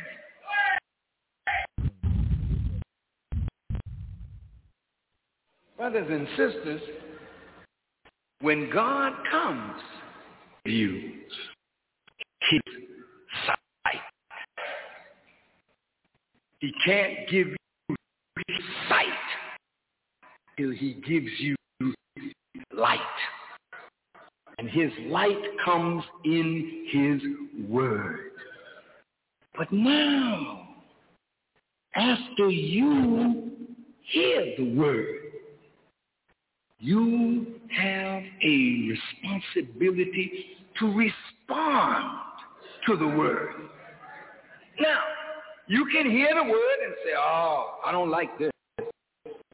Let me stop it for a second. Uh, uh, can you hear it? Can you hear it pretty good? Is it chopping? Red sounds a little kind of not so clear, clear. Okay, I mean, oh, let me clear, Let me, but it keep like kind of messing up a little bit. okay, let me stop that one there. Let me go to the switchboard because I was trying to share it to uh play the video. Yeah, appreciate it, brother. Uh, brother Kavina, hey, let me know it was chopping up. Okay, let me do Yeah, it the other way. Let me let me play it. Um, let me let me go back, y'all. Let me do it through the switchboard. I ain't gonna do the video because I was trying to screen share the video along with the blog talk. I'm just gonna play it from the switchboard here, so it's gonna kind of start over, y'all. Let me do it again. But because your desire was to be with your enemy, your desire was to be accepted by your enemy. Your desire was to marry into the family of your enemy. Your desire was to be honored and respected by your enemy.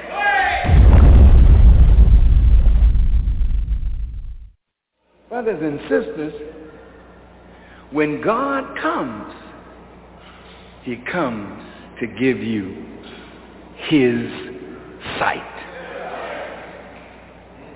He can't give you his sight until he gives you his light.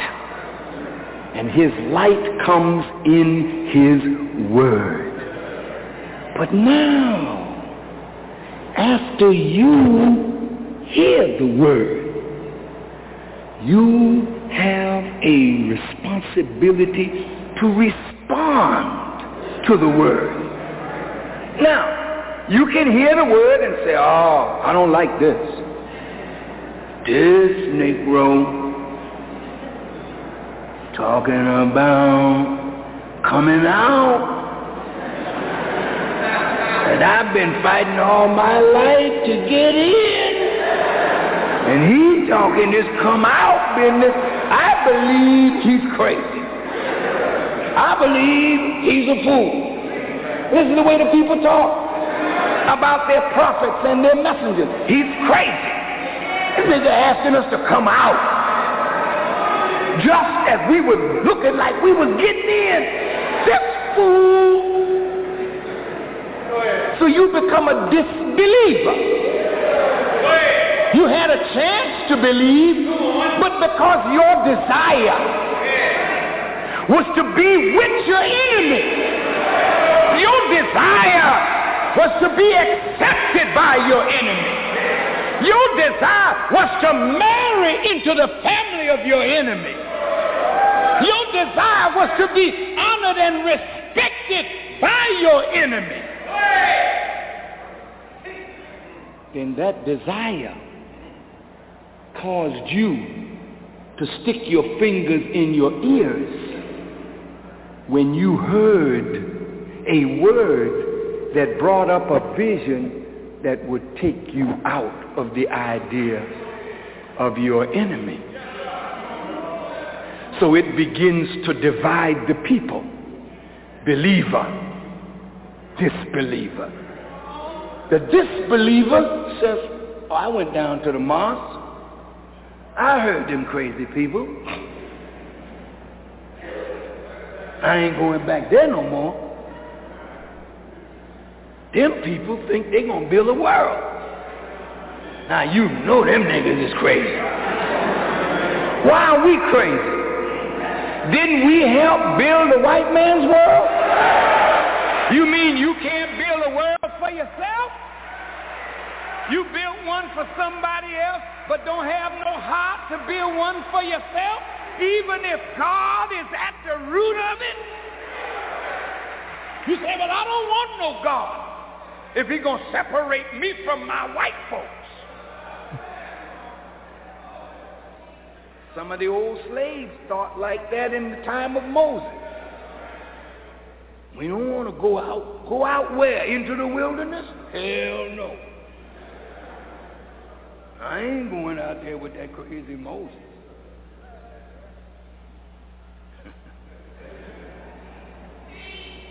well, now, that's the disbeliever. So the disbeliever ain't coming out with great substance. The disbeliever can't get a grip on substance. He continues, she continues to work the idea of the oppressor. And you get little pittance, you know, like the little crumbs from the master's table. He give you that. But then he disrespects you. Here you are in corporate America, the vice president, senior executive vice president of latrine cleaning.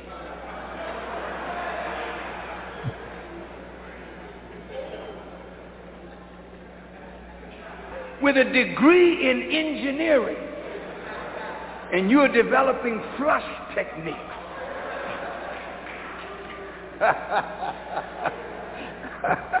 Just a little fun, that's all. My point, my point, brothers, sisters, is this. You have good paying jobs, some of you. And you think that's real job security. There ain't no job security in this world. This world is going down and going down fast, man. Anytime these blue chip stocks these blue chip companies are laying off thousands of workers. That should be a sign to you, man. There ain't no future in a ship that got holes in it. You see the rat running, you still gonna hold on. I know master gonna bail this one out. No, even if you the engineer, he ain't going to bail this one out. And you that have hope in his world, you will see your hope gradually extinguished. And if you don't have another vision that will give you hope of something better, then as he fires you after you worked for 25 years, he says, I'm sorry. Uh, I got to downsize. Meaning I got to get rid of excess weight. My company's sinking. That's what it means. You are excess baggage. What's going on, man? My name is Brother Ben X. Many of y'all know me for the digital real estate program. Okay, that's it right there. Oh, man. The Honorable Minister Louis Farrakhan, man. I just had to drop some of that today, man drop some of that. I ain't played Minister Louis Farrakhan in a little while. There, I just had to hear from the minister. I listened, played a couple of them, and and uh, man, I was listening to some short ones on Brother Ben X. Uh, uh, uh, well, not that nice little boy on his podcast the other day, man. Just reiterating some stuff, man, and recharging myself back to the basics, man. Honorable Minister Louis Farrakhan uh, talking about right there, man. you des- you desire to be with your enemy. You desire to be with yes, your sir. enemy first you deserve to be with your enemy. I mean, you desire to be with your enemy. Now, you don't deserve to be with your enemy, but some people desire to be with your enemy. Like Malcolm said, by any means necessary, they would do whatever it takes to to win a favor of the enemy, do whatever it takes, um, turn a blind eye to certain situations. And, and um, fundamental, uh, Louis Farrakhan says sometimes too, you know, certain jobs, you know, we, there be people who would talk crazy to you, man, talk all kind of sideways to you and shit because uh, you on those jobs and they think that you need a job. You you need that money. But hey, man, sometimes, man, you gotta hey, you a man, you a woman, you deserve to be respected. For uh, no amount of money, you should ever let anybody disrespect you. And I'm gonna tell y'all one thing that happened this week on the job I'm on. Um, you know, we got a European who own own the company. But a young brother, man, hey, he laid the foundation. Hey, he stood his goddamn ground, which he's supposed to. Never let anybody disrespect you. I don't give a goddamn how much they paying you. Damn all that. You are a if if they be respected, they got it. Like I said, man, you got to give respect to give respect. So a young brother the other day, man, trip me out. Of y'all excuse me, elders. I'm gonna get PG. I'm gonna get rated R a little bit on something I'm gonna say. y'all know I'm gonna have to use little profanity. I gotta lay it out how he said it, y'all. I missed it. I didn't hear it all the way, but they were telling me my coworker. you know, the owner had said something to a young brother, tried, you know, got crazy to the young brother. And uh, the young brother told him, man, you know, about some trucks. The trucks got stuck or something. We had to go dump in a landfill. so I guess he started talking, you know, reckless to the young brother. And uh, the young brother, hey man, you ain't got to talk to me that way. Hey, I'm grown, you grown, you gonna respect me, and it. And so he just told the young brother, man, well, leave the truck. Where's that then? He told him, man, I'm just ain't gonna cuss y'all. He said, F you and F your damn trucks too. I got a CDL. I don't need your goddamn job. And then he cussed the bad. He cussed the old. Whoa. Everybody was like, God damn, they was cheering like, yeah, get his ass. Yes, get sir. Ass. Tell his ass like it. And yeah, he told him like it and he quit. But he's like, hey, man, F you and your goddamn trucks. Because you ain't going to talk to me no sir. any kind of I'm a grown ass man. You, That's I deserve right. to be respected. So like I say, man, it don't matter, bro. See, that's how, and I've, I've, I've seen it. I've heard people even say like, you know, people will get disrespected because they don't feel like they want to lose your job. I understand we have family. I understand that. But still, again, don't let these goddamn talk to you no fucking kind of any kind of way because they'll think that's what it is. They think some of these goddamn jobs, man, think that they the only damn thing that's going in this city, in their in that city. No. Yep. Motherfucker, no, man. Look here, bro. I ain't gonna kiss your ass for no job or no money, Nope. dog. You gonna respect me, man. I ain't look. We ain't, I ain't gonna talk you crazy, but one thing about it, you gonna respect me. Let them mother suckers know, man. We have to stand up. All that bullshit, man. Nothing.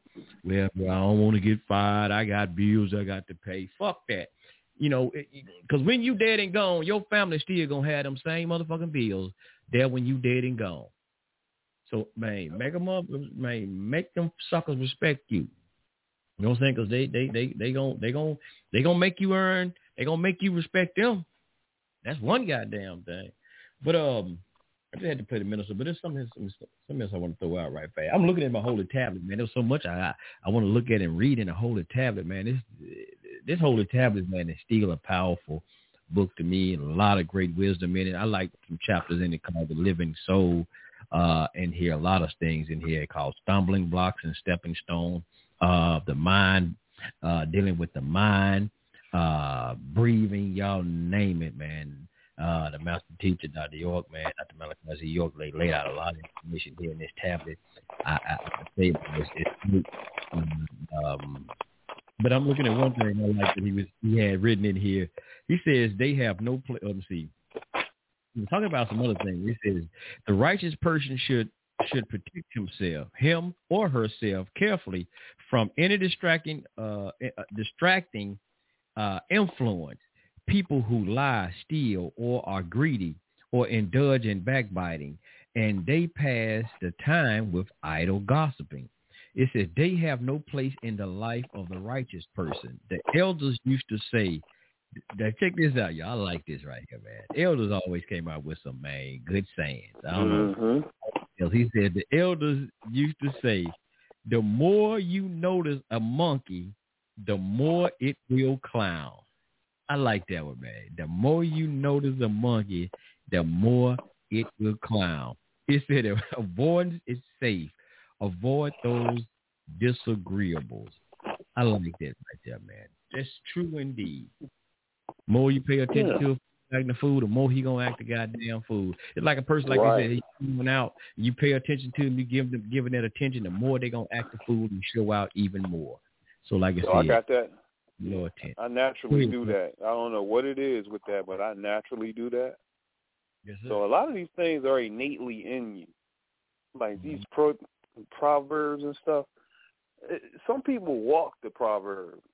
I, I don't know how many people, but I know myself. A lot of times, reading the scripts and stuff, it's like I'm I'm, I'm walking these these scripts and whatnot because when something like that happens and someone is trying to get attention, even if it's a girl, she over there shaking her behind, trying to get my attention, just shaking it, shaking it, you know, dancing to some music or something, right? And just, just, and then turn around and see if I'm looking, and then I'm not. I'm like, because I'm not to give you my attention, even though you got a nice behind, whatever. But just that's, I don't want to be entertained that way. So I'm not to pay attention. I'm to turn my back and do something else. And then she's still over there doing her thing, trying to get my attention, and I'm still not paying attention. Then eventually, she stopped dancing. She's like, well, I guess he ain't gonna look. So you stop dancing. so, but there's other incidents too where you see somebody and they trying to perform because they think that they are going to be a rapper or they think they are a rapper or something, and they out trying to out into the street somewhere and they just performing like they are the rapper that they listen to in their ear in their earphone, and they performing acting like this person and they trying to get everybody else's attention for some reason, but it's not attractive what they're doing. They, they look like clowns. At least when the music that was hip hop, the real hip hop, at least when we would act out in the streets something that was going on in the music, the dance or the style had style and it was an actual real dance, and it looked something that w- it looked like it was attractive. It was something that you wanted to look at. When you see somebody um doing those type of breakdance moves, or you know how they be pop locking and that, that's attractive. And the, you know, and the music incorporated with it, and he's doing the dance to the beat, and it's so mathematically, you know, right on time, everything that the dancer is doing. These days, you see them out walking down the street performing, and they barely moving as the so-called dancing. They just kind of walking in place, just just kind of moving their feet slowly, like they have uh, a ball and chain tied to one of their feet. And so they that's how they rap, and then they move their hands like they shooting somebody all the time when they rapping and doing these type of movements and stuff, which is not attractive. So I don't pay them no attention. A lot of times the young rapper, the young guys that's trying to get people's attention because they really feel like they're a rapper or going to be a rapper. Or they're doing what they're doing what they like to see out in public. So they see this on a video or wherever they see somebody performing like this, they're doing or imitating what they're seeing. But to me, it's not it's not attractive to me because there's no style to it. It's just walking in place, acting like you could kill somebody, moving your hands a little bit, and the way they're moving, it's there's no, but there's no real dancing involved. So to me, I don't pay no attention to that. Now, if I do see something and it's attention worthy, I'll give them the attention because it's worthy of my attention. But if it's not, it's gonna be one of those what the the proverb said about the monkey thing. Like you know, don't pay the monkey no attention and he won't perform. So I'm not gonna pay no monkeys no attention because I'm not looking for that. oh man. Man, yeah. But yeah, man, um, but there's a lot of power in those proverbs and in the book that you were talking about that you like to read. You Yeah, should bring uh, some of those quotes up sometime because we can this the holy go back and forth on them. Well, now this is the holy tablet that was uh uh well, I was translated or written uh by the master teacher Dr. Malachi Z. You'll, you will be hard pressed. I think somebody saying they re, they uh reprint some. I don't know. Uh, but yeah, you'll be hard pressed to get them. Um, I still have mine. A lot of my books, man. I didn't get. I tried not to get. I'm glad. I'm glad. There was a, this when he said some jewels. This is truly a jewel, man. It goes through everything you like. Um, uh, quantum physics as quantum physics. Brother uh, LJ talk about science. It has this thing with the science.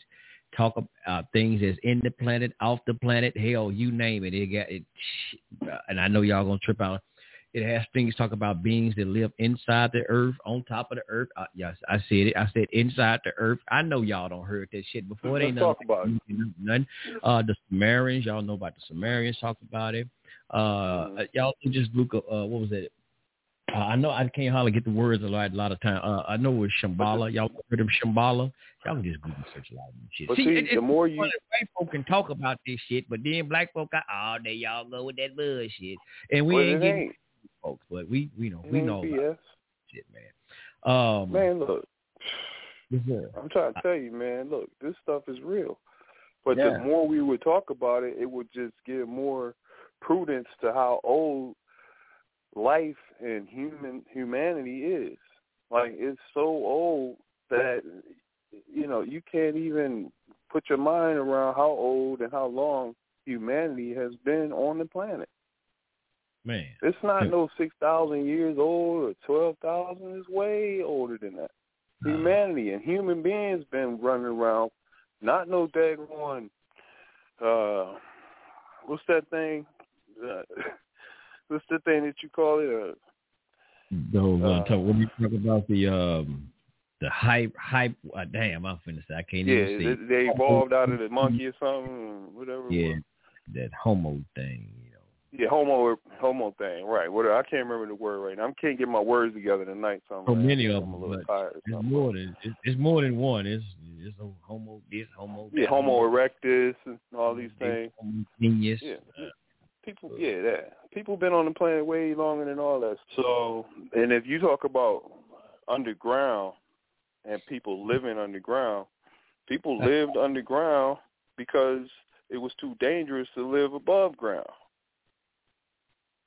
and this was eons ago now you'll have the scientists tell you how long ago certain dinosaurs roamed the earth and they'll give you a number like 375 million years ago. Well, at the same time those dinosaurs was here, human beings was still here too. But they had to fend for their lives because of these beasts roaming the earth that could eat you just like it was an hors d'oeuvre. Like you would be nothing to be eaten by a big creature who was a carnivore. So 375 million years ago on down, people was digging into the ground to where a big dinosaur couldn't get into the ground. So they were digging down into the ground a real long time ago. And they were making caves into the ground at different levels of the ground. So it can go very deep, go midway, and go from almost just being on top of the land to midway down into it, so all the way down into it, and then it goes into the cave for hundreds of miles. Hundreds and hundreds of miles that they dug these things where they would just live down in the ground. Would never even come up. They just live in the ground. People. People would live underground. It was too dangerous to live on the top of the land. just imagine. You know, they lived there. A lot of people lived their whole life under the ground. I'm talking trillion, not trillion. I'm talking millions and millions of years ago. Now, to talk about this, you would be giving more prudence to life on the planet. The more you talk about things underground, because there's um, been discovered in Europe a thousand mile tunnel system underground that leads from Europe all the way across Europe, a thousand miles long, a, a tunnel, and it's it's made so well, like it's, it's an ingenious way they made it. However, it was made. Is so how could this be done? It's like they used so much of their brain capacity back then to do something to make something where you can travel underground and have places in the tunnel where if something did get in the tunnel like a wild animal or something, they had places where they could block the animal from from going any further. So like a door, but that was made of stone that they would roll it in front of the place where the animal could come through that door, that doorway. So it's like a long tunnel, but they had different places where they would have where they can close it off in case something happened where it was an invasion of predators. So I don't know, man. We could talk about that because it's it's pretty intriguing. Because when you go and look and they find all of these types of um, pyramids that are in different places around the world that are underwater, and they find the evidence that the pyramid was there for a very long time because nobody had discovered it until recently.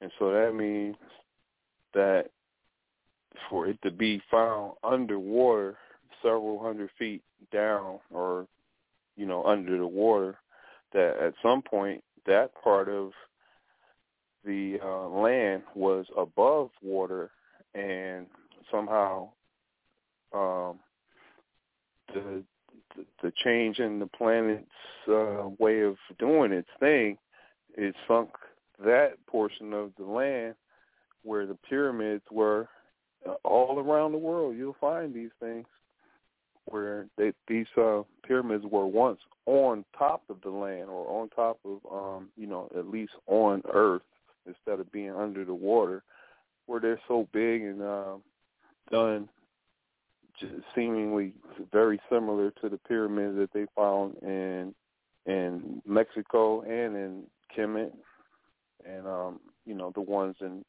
you know, different places just just like Kemet and um Ethiopia um similar ones like that. So yeah man. I think that the planet is much older than we give it credit for. And I think humanity is way older than we give credit to humanity. And um there's this one channel I watch. It's the Mystery History channel, and they offer a lot of evidence of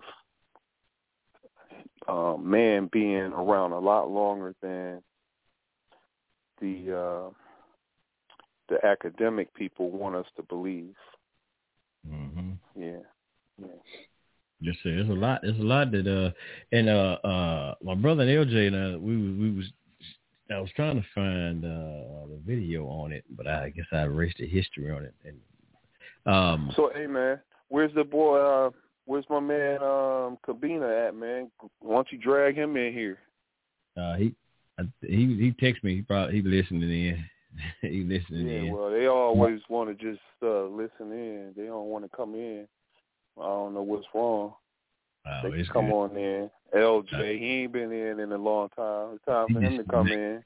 He's sitting back listening. He's sitting back chilling, chilling, chilling. So it's all good. Uh, but I, like I said, what I'm touching on, um, cause I'm going looking at my tablet, I'm still looking at the whole tablet, and it was something that, and some people like to say, man, that's pseudo, that's some bug crap, you know and I'm really bringing out some. And I think the Honorable Elijah Muhammad, uh, my brother LJ was saying how the Honorable Elijah Muhammad said how the moon was created. You know, you probably heard the story how they say that the moon was a part of Earth and something hit it. Some say asteroid. Some say um, it was a craft, uh, another craft that came from the Nibiru. Um, I of y'all have. I know y'all heard of the Nibiru before. Uh, that hit it.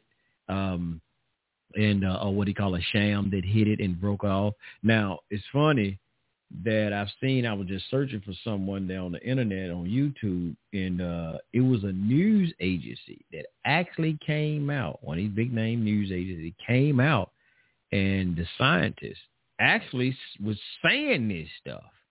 And I'm actually looking at how they said how the moon was actually a part of the Earth, and well, see, the asteroid hit it and it broke off and that's why you see what they call uh right behind what was it? I forget y'all how the, how the uh, solar system made, but they check all that junk debris. They tell you it's junk debris that's sitting out there when you look at the solar system, and but they saying that's part of some of the part that broke off from the earth and it just came out there and they call it junk debris, but it's part of it. And they say it's like asteroid and but see a lot of this stuff was was told. Um, but they'll say you know, there were people like, ah, oh, that's bullshit. But now here's the scientists. Here's the scientists. Like when when a lot of our some master teachers get to saying stuff, and at the time, you know, people want to dismiss it, but then the scientists will come right along, National Geographics and the History Channel, them will come right on out here and start saying this shit after our master teachers them don't already don't told us this, and everybody miss dismissed them as pseudo and some other shit they'll say, and here it goes. Like again, you don't believe it unless the white man say it, and they've been saying it. They said the shit. So I was like, damn. In 1930, Master Fard Muhammad came and taught the Honorable Elijah Muhammad about the moon and how it used to be part of the planet, and that some wise scientists at the time decided to blast a portion of the Earth out into the atmosphere in order to make a satellite for the Earth. And this was this was done with detonation, so with dynamite and whatnot, stuff like you know things that would make it blow up and blast out, and the portion of the land that had water on it that was detonated off of the planet Earth into the atmosphere. The water of it stayed on this part of the planet, and it went up out into the outer atmosphere, and all of it, he lost all of its water on a, you know, on the explosion out, and the water stayed here, which gave the Earth more water than land at that point and it changed up a lot of things. And that's where we, I was talking about those pyramids that once were in place and on top of the planet. That, that at that particular point, had there been any pyramids, which would have been approximately 66 trillion years ago, according to the teachings, that the blast happened from the uh, from the moon, from the Earth to the outer atmosphere. Now, when the Honorable Elijah Muhammad would be out and speaking about the teachings of Fard Muhammad to him, whom he gives praise. He said that um, these different things would happen or had happened, and that he gave them different information about the moon and how it was, you know, in accordance to a certain law. And so what these scientists have done is that beings though what was casted in 1930 to 34 coming from the Honorable Elijah Muhammad that he was taught by Farad and said so many different things that was so far be it was so far ahead of where the white man was at the time that he had to go and research to see whether these things were possible, what, he was laying out about the moon had been once part of the earth. Whether how this would, could this be possible, you know, that he's saying these things because no one had even thunk nothing like this before. And so what they're doing and have determined is that what he had lined up and said back in 19 in the 30s things are more so aligned with being true than than than not. Now, what the what the scientists are doing is drawing a line and saying something a little different, and in in the way in which um, how a, a Nibiru would come and crash and hit the planet Earth and cause this explosion in this part of the planet to be blasted away from the earth into the outer atmosphere. That that that's that right there is what they don't want to give the whole um, honor to is when he said that scientists of the time, that means a human being, that means people, 66 trillion years ago here on the earth, came together and in their minds determined what it would take to do a task so great. Now, they had done other tasks greater than that um, by even making stars. Uh, you know, it, took, yeah, yeah. Hold one second, brother. Hold one second. Uh, family, we're going over. We're going overtime. You got one one more minute to call in. We're going into overtime. We are going into overtime. The numbers are uh, five six three uh, three nines thirty five fifty two. That's five six three three nines thirty five fifty two. We are going over a little bit. We are going over. You got less than a minute to call in. My bad. Yeah, and I and I did. I, and I found that story. I read a little bit of it uh, right here in the message to the black man. I did find that story about he was talking about uh, about the moon, and that was Shabazz. I do have some of that. Yeah. Um, All right, so Mm-hmm. Go ahead, bro. What you you were saying about the sun? Leave okay, so yes, even even 66 trillion years ago, when this happened, this explosion, this blasting, this this dynamite. This thing, it did a it did a huge. Oh, oh come on, man! This was a this was like you know this was something that was was un, unthinkable because you're going to change everything when you do this about the planet. You don't even know if you're going to survive, if the planet's going to survive after you do something like this. This is a huge thing. So I was just saying, prior to doing something like that, that the scientists of different times and the different uh, knowledgeable ones that worked together uh, uh, formulated different things, and it took a long time to make different things. And the planet's been in existence for trillions and trillions of years. So to make a star, one star up in in the sky, it, you know, this is something that is is is done by a creation and, and an understanding of how to make the star and to do it. And it takes quite a, a long time just to make one star.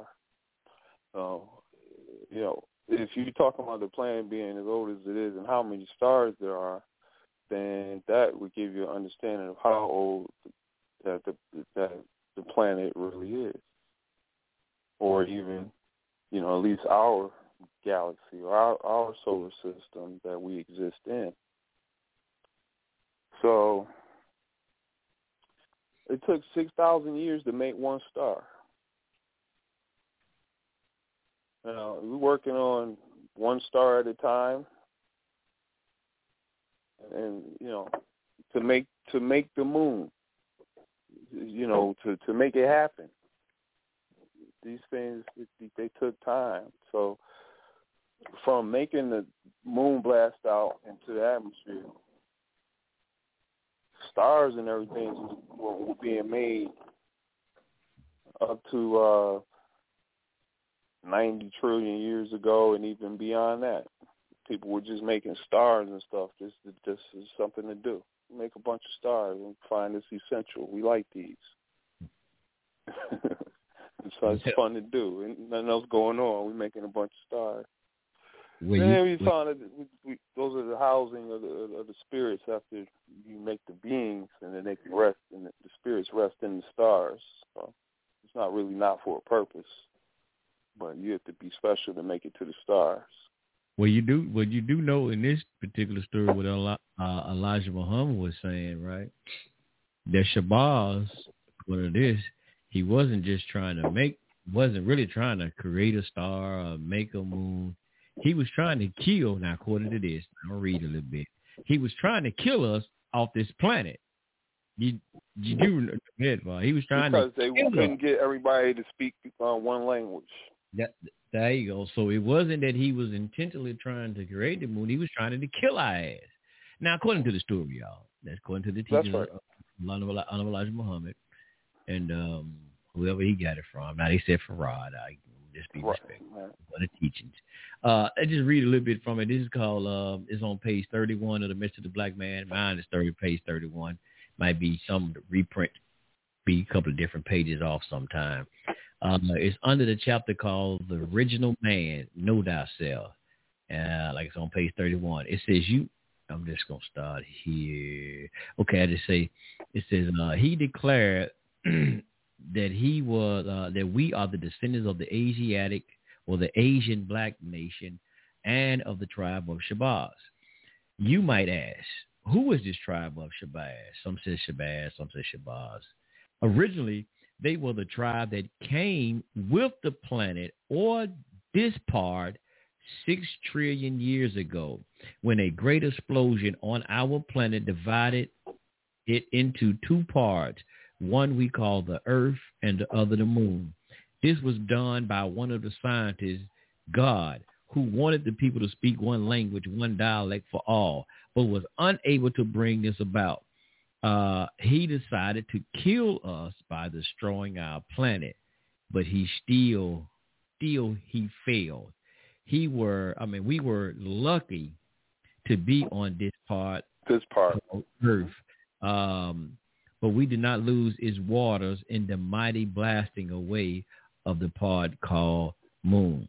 We, the tribe of Shabazz or Shabazz, say Allah were the first to discover the best part of the earth of our planet to live on. Okay, here you go. Now, this ain't real, but I'm just saying from up Nile Valley. It says the rich, no, let me go back. It says, we the tribe of Shabazz, says Allah, were the first to discover the best part of our planet to live on, the rich Nile Valley of Egypt and the presence of the seat of the holy city, Mecca, Arabia. The origins of our kinky, that's me. I got some of that kinky, y'all. That kinky. nappy. me too. Yeah, rich is the So we would, we would, hey, so we are from the tribe of Shabazz. Then we got that nappy hair. right. Well, I'm surprised. I'm, I'm a Shabazz then, y'all. I'm, I'm, I'm making word up Shabazz. I got nappy eyebrows. Uh oh. So Farrakhan said they're supposed to be straight, but I ain't gonna say that. I ain't gonna disagree. With I'm just messing with you. Is it original kinky? no, Malcolm X said something about that. He said you Yeah, got some nappy eyebrows. You mm. know you got something there. I think somebody said it. Yup.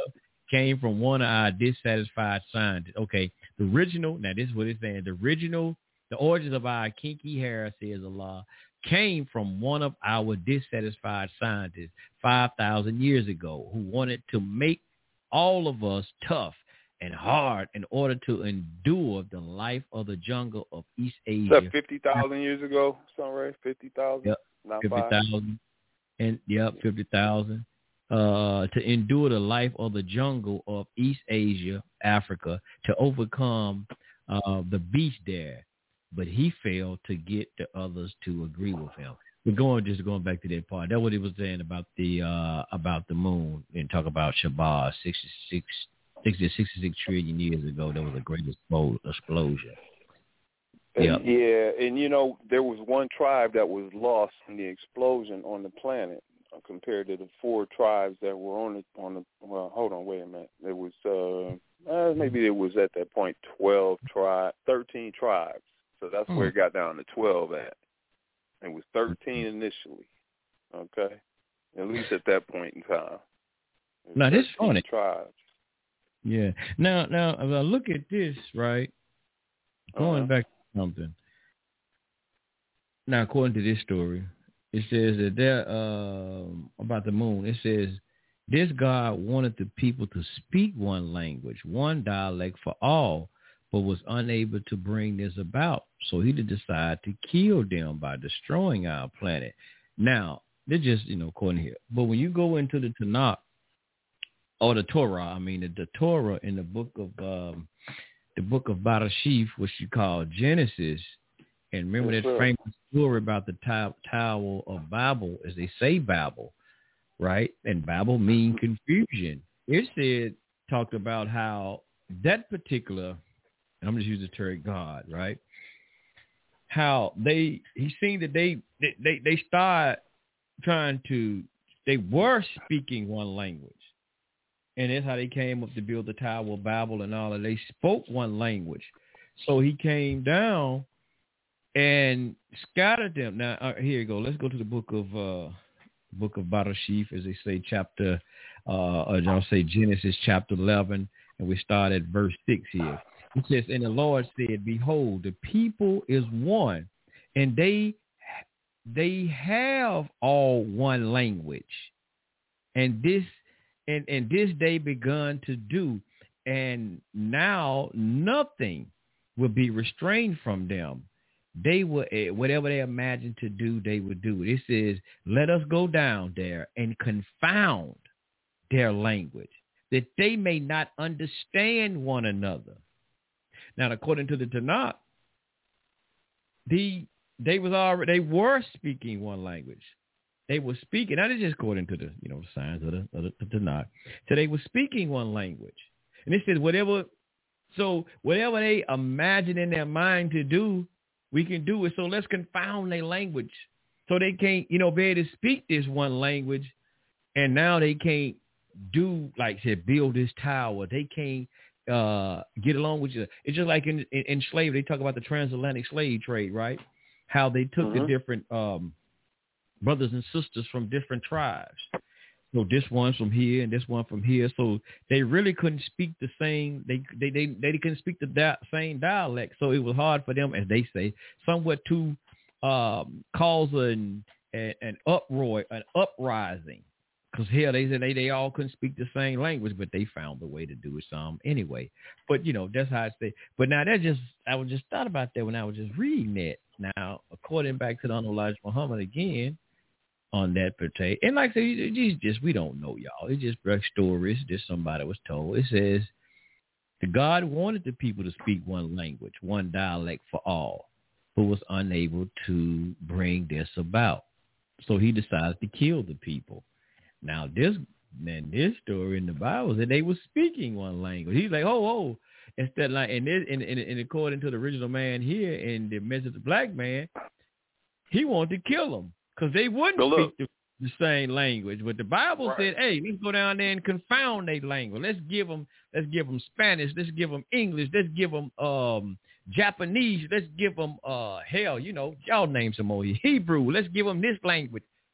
Let's but but when you say let's give it, that's not speaking in a one way of saying a person or a, a being is saying I'm going to do this. This is you're talking about several people when you're saying we're gonna do this. So to me, that's the enemy of God's people who would come in and confuse the land by bringing in different religions and foreign invasions, bringing in foreign languages, and then propagating um, lies, and then causing confusion in the land by not embracing the reality of what it is and then making everybody comply to something that's not true. So to me, that would have been the enemies that pose as the gods. Like all throughout the Bible, I would see where the enemy is posing like he God. When he says, I'm the host, and you got to bow down to me, and you will have no idols before for before God, or all these things. This is some invader. This is some foreign invader coming in and now taking the throne and claiming everything and saying now you got to bow down to me and you got to do what I say. Otherwise, I'll cut your head off or I'll do this to you. Or I'll do that to you. So they're not ruling with righteousness. They're ruling with authority and ruling in in wickedness and not in truth. And so that's what I see every time I read something that doesn't add up to what the creator would really be doing. It's the enemy of the creator that is posing as the creator and doing these things. What do you think about that, Sunray? Hmm. Now, uh, my thing was how how would from the scriptural point, how you know this is that in that particular context that is a mm, like you say a a enemy that's speaking. Yeah, because you would be able to identify the falsehood in it. You can see through the falsehood when you hear it or read it. And so if I'm reading it and I see this guy, let's say particularly, let's take David, for instance, right? And he slayed so many people. And his brother slayed more than he did. And he was jealous of his brother that he didn't slay more than his brother did. Now, all of that right there is the foreigners claiming the authority position.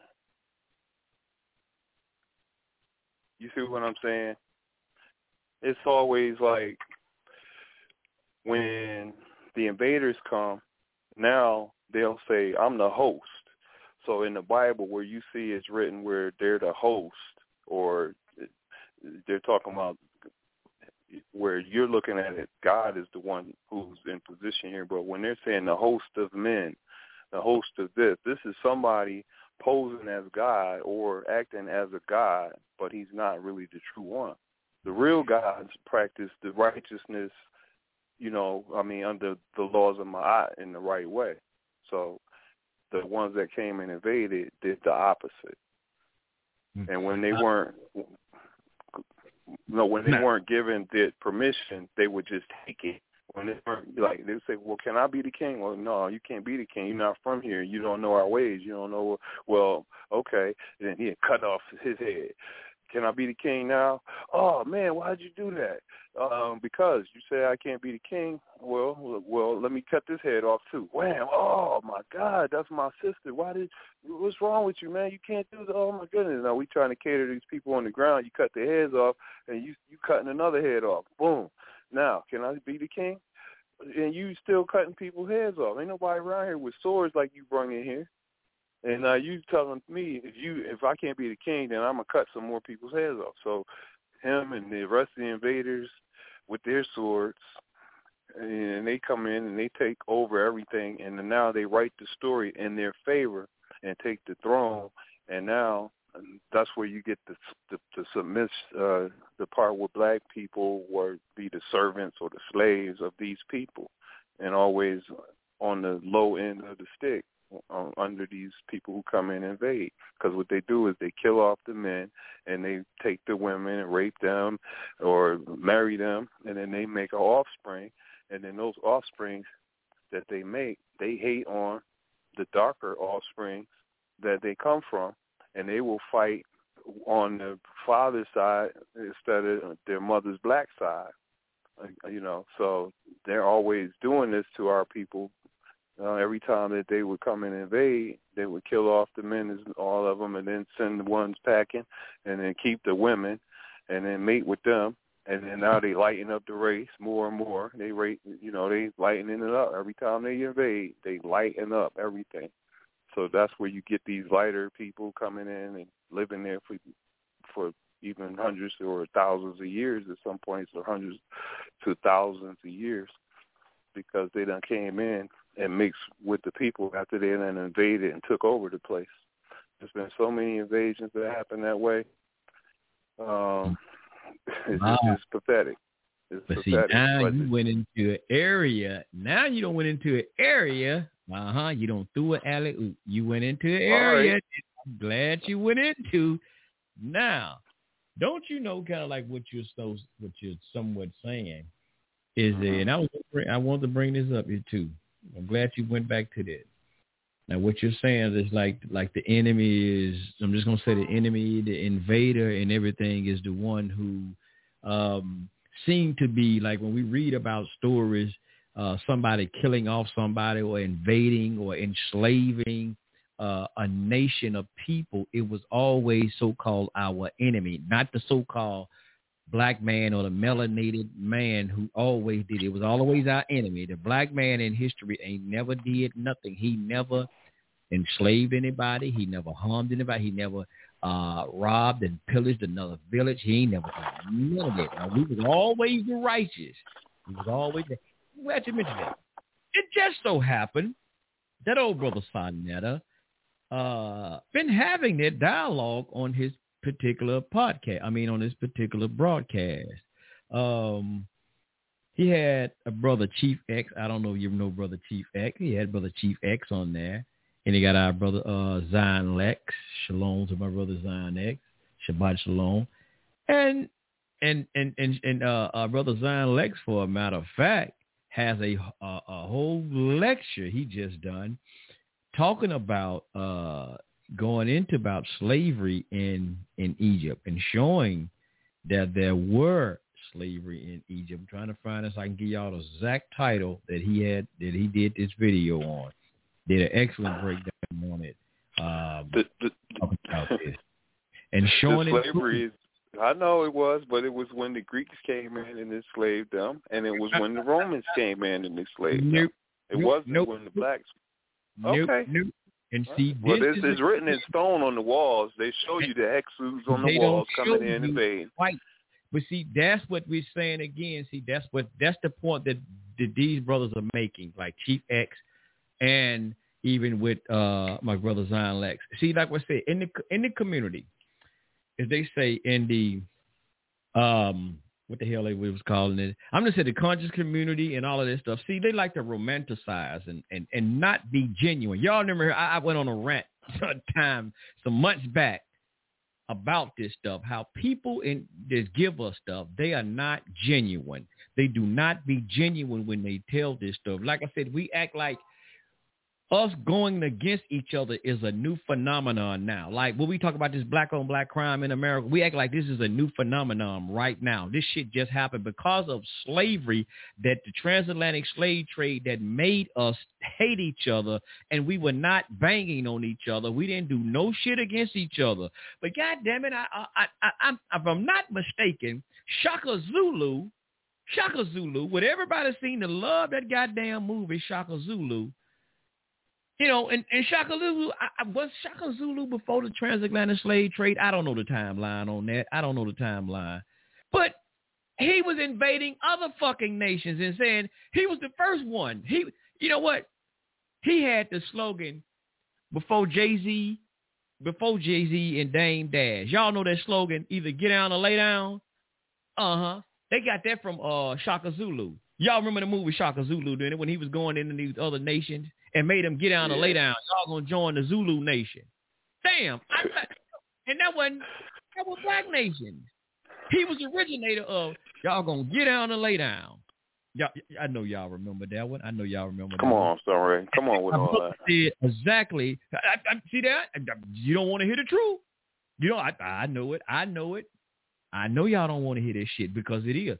Again, now y'all always say in Kemet the shit is written in stone. Oh, it's written in stone, brother. It's it's fact. It ain't written on no parchment papers. It's written in concrete, flat out concrete. But then now somebody go and show y'all the fucking concrete that y'all talk about, I'm not trying to disrespect Kemet. I'm just you know I'm just kind of fucking with the country community a little bit. Uh, yeah, you are. Um, they show y'all real now y'all don't now y'all don't understand. See, see, y'all don't understand the science. See, now when the brother go and show y'all the concrete or the stone, now, oh, see, y'all don't understand the science. No, no, Negro, they don't understand.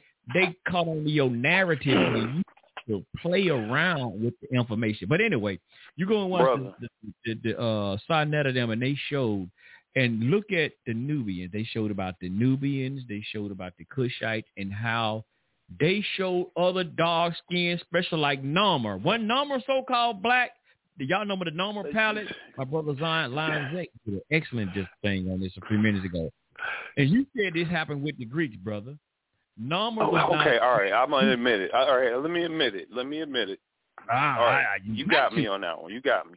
You got God, me. I know it. He was cutting I off mean, heads. I of mean, who? Who head he was cutting off? Bro? Nubians wasn't, or Nubians, or Cushites, or whatnot. See that what I'm saying? They were enslaving each other. The uh, goddamn right, uh, Egyptians and all of them, they were. That's what the point All was right, I get. All right, you're right. I mean, because the Nubians was the first ones. They were the first ones that held it down for the longest, and then Yeah, the invaders came in. Again, we- I I just had to throw that out because when you went to that story and say that enemies, you know, I mean, they I ain't. I, and rewrite it. Nah, brother, we did some bullshit in history too. Like, I, I agree with you, but we didn't have to start there where we messed up. No, but we got to tell the goddamn truth. We got to keep this bullshit. Like I said again, and that's why I like today, in, in, in, in time today, we act like we just not fucking up. Excuse me, elders. We act like we just not messing up and we just not can't get along with each other. And primarily, if we look back in history, we love to look back in history. Maybe we look back in history and say, hey, man, what they went wrong and how come they wasn't getting along with each other? So probably some of that shit, maybe we can look back and say, we, maybe that might, uh, might help us fix our problem in today's society where we ain't getting along with each other. And maybe some of this shit is tribalism why we ain't getting along with each other. So we, we like to play like we all cool because we, we dog skin. We all got dog skin. That's some dog skin motherfucking Hindus. Do we get along with them? They don't fuck with us. There's some dog skin, a lot of motherfuckers that's dog skin. A white boy can go sit in the goddamn tanning salon and get a motherfucking tan and come out and look like me. That shit, do I supposed to kick it with him too? Get a nigga RBG flag and say, hey, it's black power. No. No. See? So if we could fuck all that dog skin shit, that don't mean nothing. Motherfucker, Michael Jackson bleached his skin, but he couldn't holler white power. He bleached his skin white, but the Klan wasn't gonna let him into the goddamn Klan rally. They still knew he was a, as they would say, y'all, I ain't saying it. They say he's a nigga. Uh-huh. They still treated him like a nigga too. Fuck all this skin. See, there's sometimes like they say, what they say, uh, nature knows what what is it? Nature knows no color line or something like that. The book, y'all, y'all know y'all what the book I'm talking about. But anyway, see, that's one thing I do like about the Torah, the Bible. Whether y'all say it's fake or not, one thing about it, it's gonna tell you the good, the bad, the ugly. If it said it was the black folks, it's gonna tell you how they messed up and how the good times they did, and a lot of it show you that they was messing up like a mother sucker. It don't try to romanticize shit. It don't do that. It even can damn it tell you the Hebrews in, in there that they said they can have servants or somebody use the word term slave. Mm-hmm. It is in there. But but no, you can't talk about fucking Kemet. You can't have no goddamn slave. No, we weren't no goddamn slave. But the history right, tells so, us So I'm gonna tell you what it was though. It wasn't what you call it. It wasn't slavery. It was not slavery. Oh, nah, it Now, wasn't slave. it What was it? It was servitude. Period. Now we would never hold nobody in no slave for no more than seven years at the max. Whoa. Now, So, whatever, hold, hold, hold. y'all So- serious? I, okay, uh, since you cleaned it up, since you cleaned it up for us, what's the difference between okay in the transatlantic slave trade, right? Now you know we talk about having a yoke of iron around your neck. They had chains around their neck, around, and they was hand, you know, what not shackled and chained and stuff like that. So, is that um, hmm, is that in is, is that in? I mean, you know, voluntary servitude or what? What is that? Because I do remember in Kemet, nature knows no. Oh, hold up, see the black man uh be the mindset just not no damn color. Yes, sir. he said blacks need to uh hold on, I gotta slow it down, slow it down, Sunray. Blacks need to be a mindset, not just a damn color. That's what my brother LJ said. PT, appreciate that. Um, I had to slow myself down, y'all, so I can read. Uh, Oh, the- LJ, my man. the thing. So okay, what you're saying, bro? Okay, now we see the pictures, right, with the transatlantic slave trade. We see our people had a iron around their neck. They had chains around their neck. They were shackled and chained and all of that stuff. So we know what that was. That was chattel slavery, right? So, brother, you Yes. say in Kemet, that was just hold up. I, I want you to say it real. What was that? Servitude. So it wasn't. It wasn't. It wasn't no forced slavery. No, it was well. I mean, what it was was it was a penalty for a certain crime committed, whether it was invading altogether, or whether you really did. It was more to do with the invaders and the people who wasn't obeying the laws of the land or not complying to the laws, because the laws was very important. And if you come in there doing something crazy, they're gonna kick you out, and or they're gonna lock you up. So the so- Nubians invaded. So the Nubians that out that we see on no on that concrete, on that concrete, on that slab, on that on that uh on that on that on that brick, uh, on the stones, we see the dark skinned brothers and sisters and chains. They got it around. I guess there was chains, a rope or whatever That around was done by some brown skin brothers. and Brown skin ones did it to the black skin ones. Now I ain't want to go that far back, but if we got to oh. start there, I will. That when the black black people, which was the Nubians who came from Ethiopia previously and Kush, who built pyramids and all that way before they even got to Egypt and built anything, and so they took their knowledge with them and went on up there and did their thing.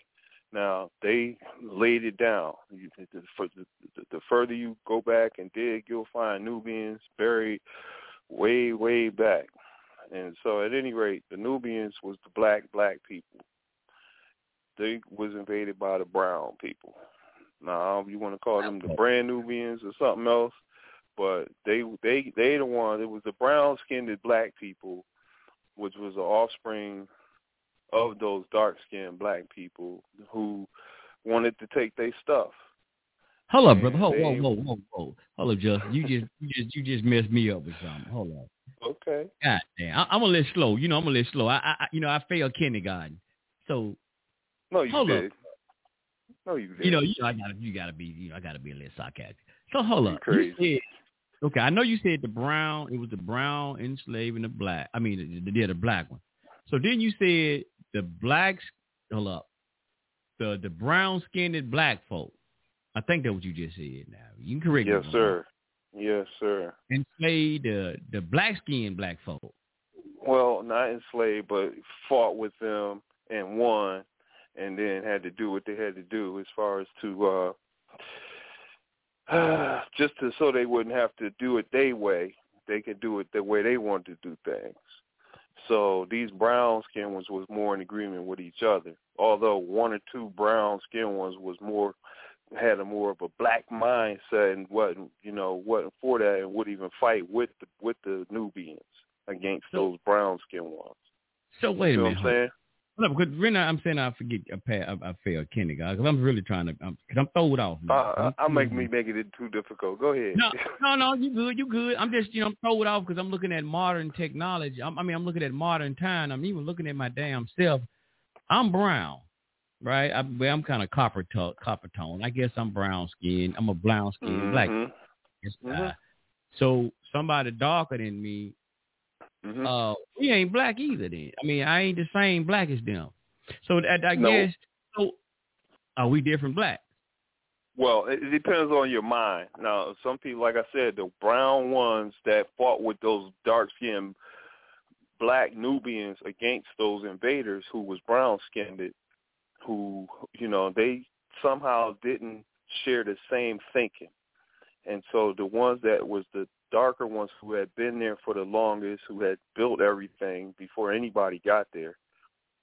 And so by the time they had to fight with the brown ones, and they was about wore out because they've been there so damn long, and here comes some fresh little young bucks coming, and these are really our children, our offsprings and grandkids coming in here with their thing, want to do it a little different than what we did because they they dissatisfied with how there's too many laws, so they wanted to shorten the laws up and stuff. And so they came in there and put these people in bondage because the only way that they're gonna be able to do it their way is gonna have to put them in chains and make them suffer and and do and and, and now live by their law and so they put them in chains and made them servants to them for a certain period of time, and then they let them go. Now, I've seen where other invaders who happen to be even lighter than those brown ones, but happen to be yellow, who came at those ones who was brown now, who had held it down for a while and beat the black ones out.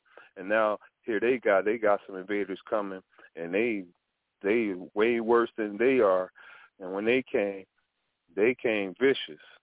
And when they came, they kicked you out your whole land and enslaved you and starved everybody to the bone to where you saw those images of Ethiopians back in the 80s where their stomachs was puffed out and stuff. You see their ribs.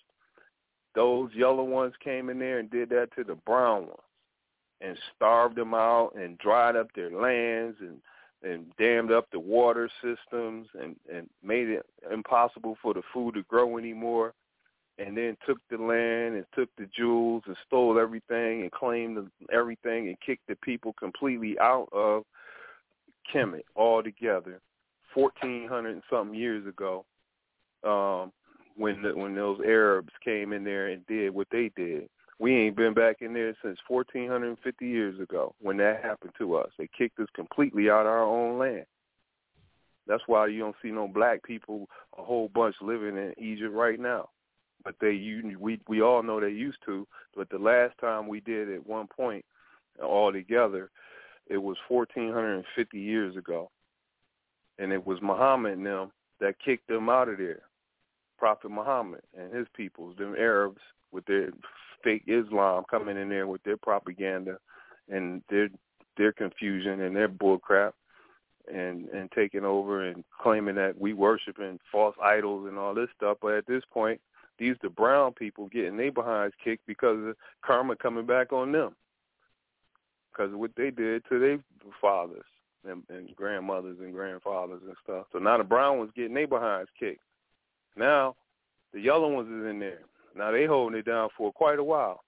But now they got a vicious one coming even worse than they are that's going to come and invade them.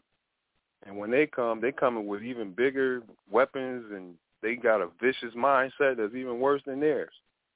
And then they come in there and enslave them and put them in bondage and kick them out their land and take it over and and mix with them. Actually, they didn't kick them out. They actually just let them stay and mix with them and watered it down even more with the Greeks coming in to uh, do this to the yellow Arabs, and now the uh, the yellow the yellow Arabs got their behinds kicked. Here come the Greeks. They coming even worse. They worse, worse, and then they do all the same stuff and even worse that the blacks got done to them and browns got done to them and the yellow ones got done to them. These black and Greek and all these Western people all mixed together. It's really like a yellow race of people over there at this point. point, and they all getting their behinds kicked to these these uh, white people coming out the Caucasus, coming down with their bull crap. And so now it's just this chain thing. So they hold it down for a while, and um, then there's one last run where I think the blacks got it back, just one last skin for about uh, a uh, hundred years, and then they lost it one last time again to some completely white people, which would have been the Romans. Romans came in and did the same damn thing. So now you got a, just a yellow race of people over there. It's not black at all anymore. All the black people is gone. Been gone. So, so, so the thing. Okay, so your thing was could it have been that they were not the same people because they were from different territories, different, yep. you know, nations, or, yep. or, or, it's like you said, it was because so everybody in Egypt at that particular time were light skinned, and everybody at a certain point it got that way. They were they were jet black. Just so happened they all jet black, dark skinned. So it wasn't because they were different from different territories. Like, you know, like some guys might say, man, like here in this city of Memphis, like we got some guys we call North Memphis, South Memphis, East Memphis. Like dude, like, hey man, I don't like dudes from North Memphis. I don't fuck around down south, man. I don't fuck with the south side. I'm a North Memphis dude. They they'll say I'm an N word. I don't fuck around in the south, man. The, all the South Memphis dudes, some suckers. I don't. Mm-hmm. Could it have been just that? from different territories. Now, I'm looking at here, got my um my book here, one of my books here, the uh the Shito the Tear, the Egyptian mystery. I, I wish I could show y'all this. Um I can show y'all on the camera on here, other thing. I can't screen share it though, really. But it's something like who and what were the ancient Kemetians and the Nubians, and it do show you the like the um like the slide that kind of show you the difference. This is the ancient Egyptians and the Nubians depicted in the tomb of Ramses uh, the third. Now, I think that's where it's supposed to be showing a depicting of them. You can see the clothes and all that stuff, that, what they had on, and tell there was a difference in the clothing. Um, so that was it may be a difference just because the landmass. And here's something they brought out on Sarnetta show, and I found to actually – uh, a quote as he's supposed to say it here, brother LJ. Uh, you know, somebody had asked this question. This is a relation. Well, first of all, it says the relationship between Nubia and Egypt. Uh, it says the Greek historian uh, uh, Diodorus uh, writes in the time of Augustus, the first century. He says they also say that the Egyptians are colonists sent out by the Ethiopians. You remember they said that on the show, brother LJ? That's what uh, somebody called in and said on the show. Now, this is supposed to be in, uh, uh, according to uh, Diodorus. Or I agree with that. That's that's part of what they did. They did do that.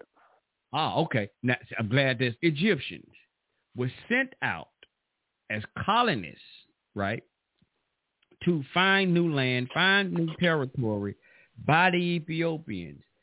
Why did later on, I guess it's later on, did the Egyptians turn on the Ethiopians and stuff like that?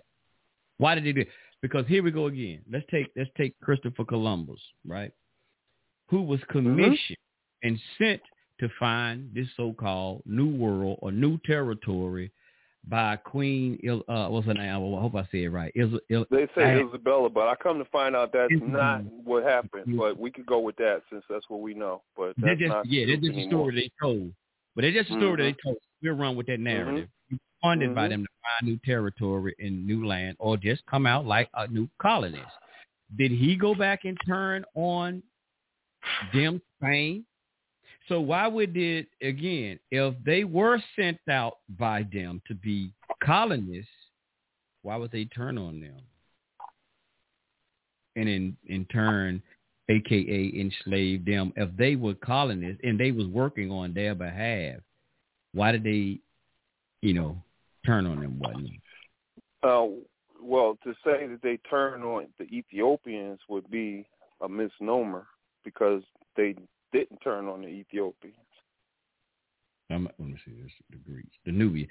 But but but again to this. See now here we go. Now this is according to here we go the Greek historian as well. See, because we talk about the Greeks did this, but this according to a Greek historian. So is it accurate now that the Greeks said it?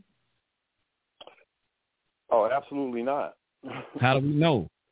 How do we know that? Everything they say, they they. I mean, well, I mean, based on what I just heard anyway, that uh, which it seems like you said that the uh, the the uh, the Egyptians turned on the Ethiopians. So I'm saying that I don't see anywhere where that I, I, happened. I, I take that back. I, I, I was misstate that. I, it was the Nubian, so I don't know if it's going to be. Okay, well, Nubians. Okay. Well, I, I don't know. Yeah, because that we could get kind of confusing. Now I might be getting confused on that because they make all this shit confusing. Because you said Nubian one minute, you said Ethiopian. So I'm not mm-hmm. going to. I'm just going to stick with the Nubians. So I ain't going to say. Okay, so yeah, well, um, they had I, I've never read in history where that happened, at, but you know maybe anything is possible. But it would be no real reason in my head for them to go way back down to Ethiopia after reaching Kemet. And I mean, coming from Ethiopia, you had already been there for a very long time. Now you coming from there trying to find new territory, so colonize new lands and whatnot. So to come out of Ethiopia to go up to where Kemet is is a good trip, a good distance up the Nile, or say down the Nile, whatever it is, and and reach Kemet, and there's nothing there. It's just a bunch of, um, it's a whole bunch of material that's like, it's just a whole bunch of material laying here and there that you're going to bring from one distance to another. So they moved a lot of material from a great distance to bring it to another distance. But uh, you know, before the, the pyramids were there, there was just desert, or it was like a desert land, or just there were certain lands or certain parts of the land where vegetation would grow, and then other portions of it was more desert-like. So they utilized it the way that it was to be fit at the time that it was um, built and designed.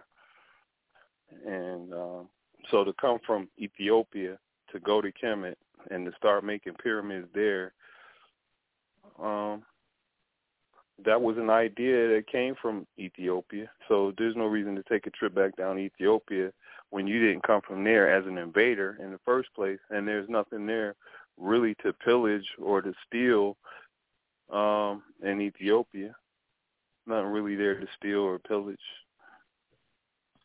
So I, I just see, you know, in history, I've never read or seen any footage or anything where that could have happened, where the Nubians went back and messed up their own people or fought with their own people. And like I said, anything could happen, but it seems like a lot of the things was the migration from Kush to Kemet and then setting up Kemet over a period of 25,000 years, you might want to bring that down or take it up higher or lower as far as, you know, how you might understand the pyramids could be could have been there for up to a period of a 100,000 years ago is when they first could have been uh, started being built with you know these type of pyramids way back a hundred thousand years ago, not six thousand or ten thousand years ago. There's evidence of pyramids under the water been under the water for over a hundred thousand years. So it's easy to believe or to understand that people have been building pyramids on the planet for a very long time. So to go over there and come from Ethiopia, go to Kemet, see there's nothing there. This is a great place to set up everything. This fertile soil, fertile land, um, great vegetation. Everything was good at the time when they started doing that. It was no problem.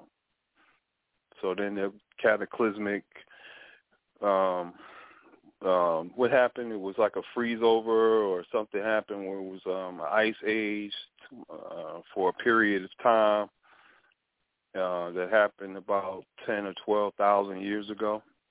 It froze over the portions of the north hemisphere. And you know i, I have never even studied to find out how long the freeze lasted you know, I don't know if it was a year, five years, ten years, a hundred years. I don't know. Two hundred, a thousand. Like, so how long did the the freeze last? If it was a freeze, right? That's a good question. Mm-hmm. And yeah, I got some I want to uh, read right fast. Let me see how much time we have left. I can't see. Okay, we got a couple minutes, about less than ten minutes. Um, go into this book again. I said the relation, the relation, the, blah, blah, blah, the relationship between Nubia and Egypt. Check this out. I want to say, and I, LJ, brother LJ, I sent you a picture. And I sent you this picture, this too, brother. Uh, the excerpt from this book right here, what it was talking about. Um, I like this book. Great book. Uh, it said the situation between ancient Egypt and Nubia may be likened to the England and the United States.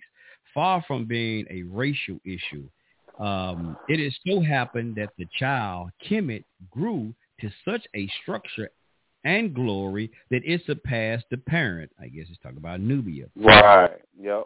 Due to the certain cultural difference that developed between the countries, there was a varying over um, co- control of the trade in Africa, just as two siblings quarrel, quarreling over clothes and jewelry.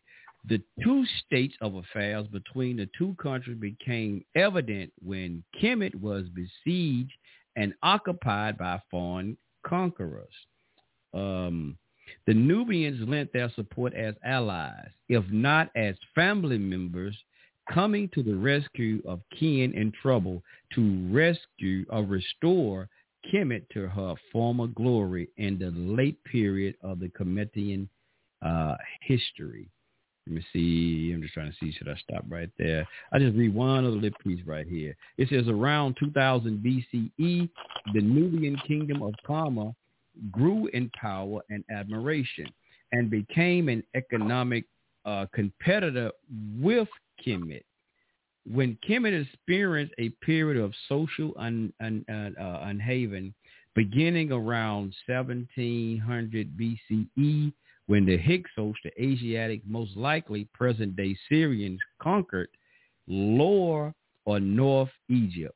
Armies from upper, um, upper or southern Kemet withdrew from lower Nubia and Kerma to take over the region. This goes start going into when uh, Akmos, wasn't I think it's Akmos and Kakmos said they ran out those um, invaders. I think in that time, I think this is what. Yeah, I told you they got it back like one more time or a few more times. Like, I mean, a lot of times they was able to defeat any invaders, but then they the invaders started coming back uh, with, with bigger weapons and stuff.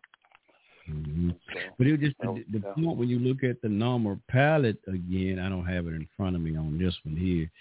Uh, but when you do see Narmer, who was that he was cutting off the the head?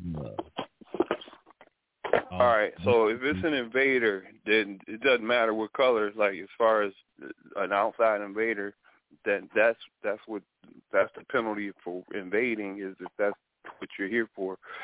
If you get caught and they cut your head off, then that's it. So that's just part of that's part of the game. You know, somebody yeah. invades your country, you got to be able to protect your country. If mm-hmm. you can't protect your country, then it, it won't belong to you anymore. That's true. So that's the that's the whole idea, you know, of the armies and having men that's there on the front line to fight and defend the rest of the people. And they had they had magnificent armies throughout time to protect invaders because they knew invaders wanted this magnificent place to call their own. Mm-hmm. And once they did take it over, they would take uh places that they claim were um heathen oriented or places that were worshiping false idols and then they would build their own religious ephesus ephesus up it right there in the same spot where they claim this place is not a good spot or a bad place or some kind of false idol worshiping place, which is wrong. This never was a false idols, none of that stuff. This is something that came in from the invaders' mindset that they brought with them. That's why I say when you read stuff in the Bible, when they say something about worshiping false idols, they're talking about the images that our people in Kemet made in stone in reference to the people who put Ma'at in place. You see what I'm saying? And they would say, "Oh, this is bad." When they looked up there, that that was intimidating to them, and it was done and by design for it to be intimidating to any invader that come up in here. They say, "You come up in here, you're gonna have a problem because we got people here that are gonna defend this right here. This is our stuff. This is our people. These are our images of our of grandmothers and grandfathers and you know people who put up righteous laws. We we upheld these laws for so long that one of us decided to make an enemy for ourselves here on this planet. And the cause of that making an enemy for us has been all of these invasions. But prior to the invasions, we had a balance on the planet and lived in harmony on the planet with other nations of people. So, but you know, you know the Bible just mm-hmm. don't it, it speak about idolatry. It it it is not. It doesn't just. I would just say pertain to just Egypt. It's pertaining to a lot of other nations because you had it, it just uh Canaan, because uh, you know they had the god Baal. Um, it, it just what it did just pertain to like nothing in Kemet. It was just any nation, as they was just basically saying it didn't go back to you know. Um, so what was Baal, Sunray? Uh, you had like Baal. Let me see who was the damn kingdom. It's been so damn long since I got into that. Um, shit, you had a lot of different kings. You had uh, uh, uh, the Syrians. A lot of different people had different what they call idol gods or something they bowed down to other than respectful. Because not, again, show me a show me a statue of what they said Yah actually, what we call Yah. Show me any kind of statue of that. You you you you had other people had statues and things that they made out of a god. Because the thing about it is like they buy down to they like a um like even in Islam and say you're not supposed to have a god you know like wood and stone and buy down to it. Like even they had like one of the prophets um I think it was um shit y'all I ain't studying so damn long I'm forgetting all of this stuff getting brain dead. Um, uh, what was the name? Uh, God damn, just it, was, it began with don't an E. Sweat it, don't sweat it. Don't but anyway, just go ahead. Like he mm-hmm. against them and tried to say, okay, you got a god of wood and stone. What what can this this okay? You make a god out of this, like a tree. You carve it out and say, this is my god. I said, what can that damn thing do to you? You praying to you. So what what that God gonna do for you? Nothing. It can't move. It can't do nothing. You got to pick it up and move it around your own goddamn self. That was God. It'll move on its own. So it was like different things of that nature that it was like uh you got into that was you know they were saying but that was never ever the intention or anything that these enemies came into the land and said that anything we was doing was something to worship in a false idol. It was all completely bogus and wrong for them to even suggest that that's what we doing with our stuff. That's our stuff. If I got something that's carved it's an image, it's for a reason. It ain't because of something you said that is it's a false idol or something. You can get the hell out of here. Okay. You, Let me you, tell you, you what it's for. Let me tell you why I made it.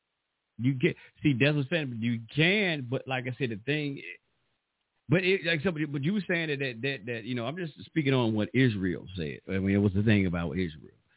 Like I said, when you was there, they said um, it was about Kemet. I'm just saying it wasn't just like the Bible just banging on just Kemet by itself. No, it was not. It don't bang on just Kemet about whatever the, you know, they was making as gods or not. So I just want to clear that part up. It don't it, damn, child killing or stabbing. There you go, another child got killed and stabbing. Another one? Yeah, just here By in Memphis. Who? Another kid? Uh, I don't know. It's just breaking news. It just happened here oh, in Memphis. Man. Just popped up on my phone. Uh, and a lot of damn stabbing going on. Um, yeah. But say, yeah, it, it it just you know going it just it like I said, it don't just bang on Egypt like a lot of a lot of Kemetic brothers, and I would say the Kemetic family want to always say the Bible always bang on Kemet. It don't. It talk about the Syrians, talk about the Canaanites, talk about Babylon, talk about a lot of the, and then you even think about it, so-called Abraham came up out of Mesopotamia. Because you even think about it. That's why I said he didn't work, even according to the story, I'm just saying according to the story, he did not worship the gods of his father. It said his gods were his father's supposed to worship so-called idols. And then you know, people got to understand what is an idol. What is an idol? Learn what is an idol. So like even the Bible said, don't have any graven images. What is a graven image?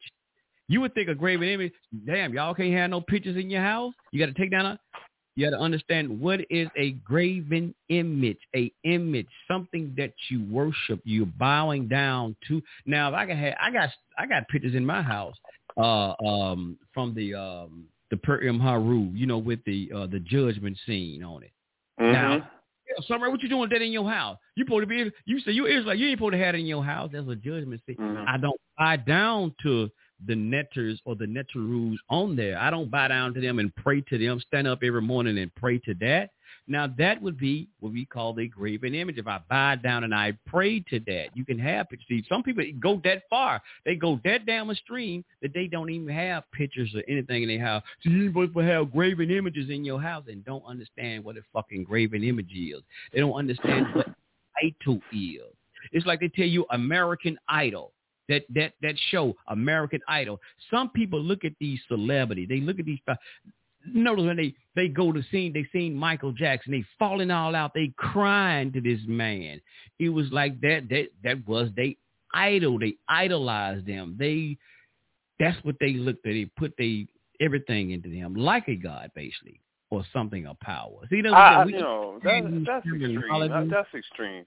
No, come on. See again, you don't understand the terminology. What I'm even going by saying an idol or God. See, you, you do, you understand what they even talk about? They say American Idol. Yes. American Idol. Some of you idolize. Some of you see. That's what I'm saying. See, I'm saying we don't even understand. But that's what I mean. They hypocritical about it. You could tell me don't do this, but you doing that. But you just told me don't do that. But see, I'm saying, but you don't. Do you understand certain terminology when they saying this is an idol? That's why I said again when I said when Michael Jackson, where they was crying to the man and falling out loud.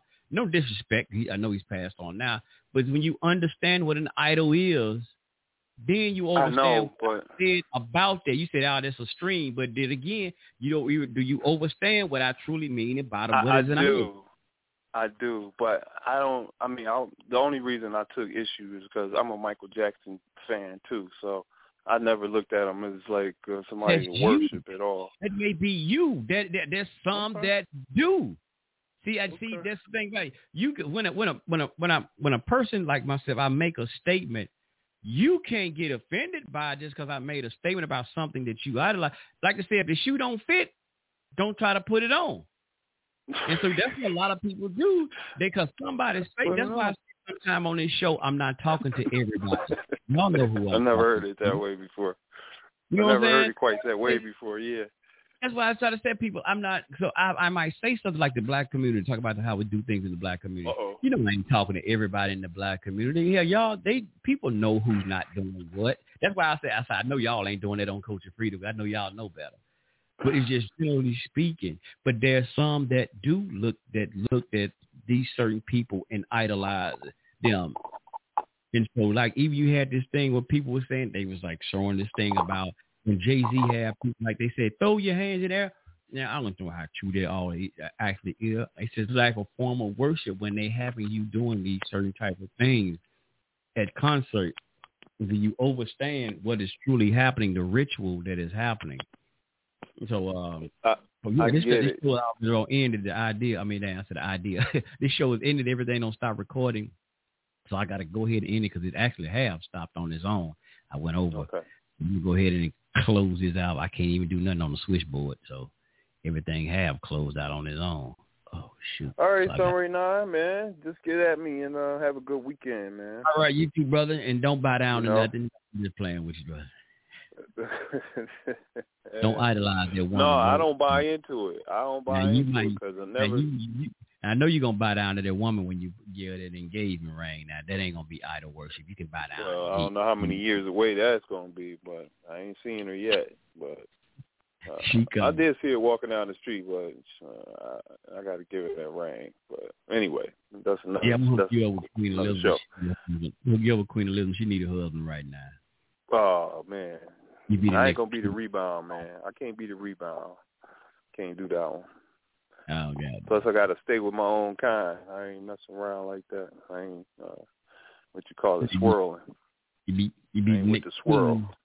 King King Justice. King Justice. You can hook me and Dave up with a job in the palace or something. Oh no, bro, I ain't even going out like that. No, you know how much trouble that Megan Ryan got, whatever name Megan. How much Yeah. trouble she got messing around. I'm too Mhm. brown for that. It really give me a hard time. You brown. Yeah, yeah, I, yeah. I I I tell you what though, if it all if it's all said and done, I help the queen get her groove back. But Oh. I'm gonna leave that for another show. I'm just Yeah. messing. I'm just messing around. Yes, sir. All right, brother. You have a good one, brother. Okay, man. Peace and love. All right, One peace lo- and love. love. All Good right, night. peace, family. We see y'all, man. Thanks for tuning in right here to Coach Free Radio with uh, Brother Thunder Nine and Brother Justice in the house doing our thug fizzle in here, dropping the Left wing. side. Yeah, left wing, left wing. All right, peace, man. We out. Peace, peace. Yeah. Okay, well, yeah.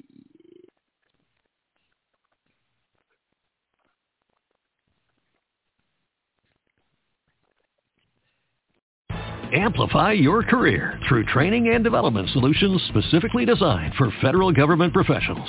From courses to help you attain or retain certification, to individualized coaching services, to programs that hone your leadership skills and business acumen, Management Concepts optimizes your professional development. Online, in person, individually, or groups. It's training that's measurably better. Learn more at managementconcepts.com. That's managementconcepts.com. With the Lucky Land Slots, you can get lucky just about anywhere. This is your captain speaking. Uh, we've got clear runway and the weather's fine, but we're just going to circle up here a while and uh, get lucky. No, no, nothing like that. It's just these cash prizes add up quick. So I suggest you sit back, keep your tray table upright, and start getting lucky. Play for free at LuckyLandSlots.com. Are you feeling lucky? No purchase necessary. Void where prohibited by law. 18 plus terms and conditions apply. See website for details.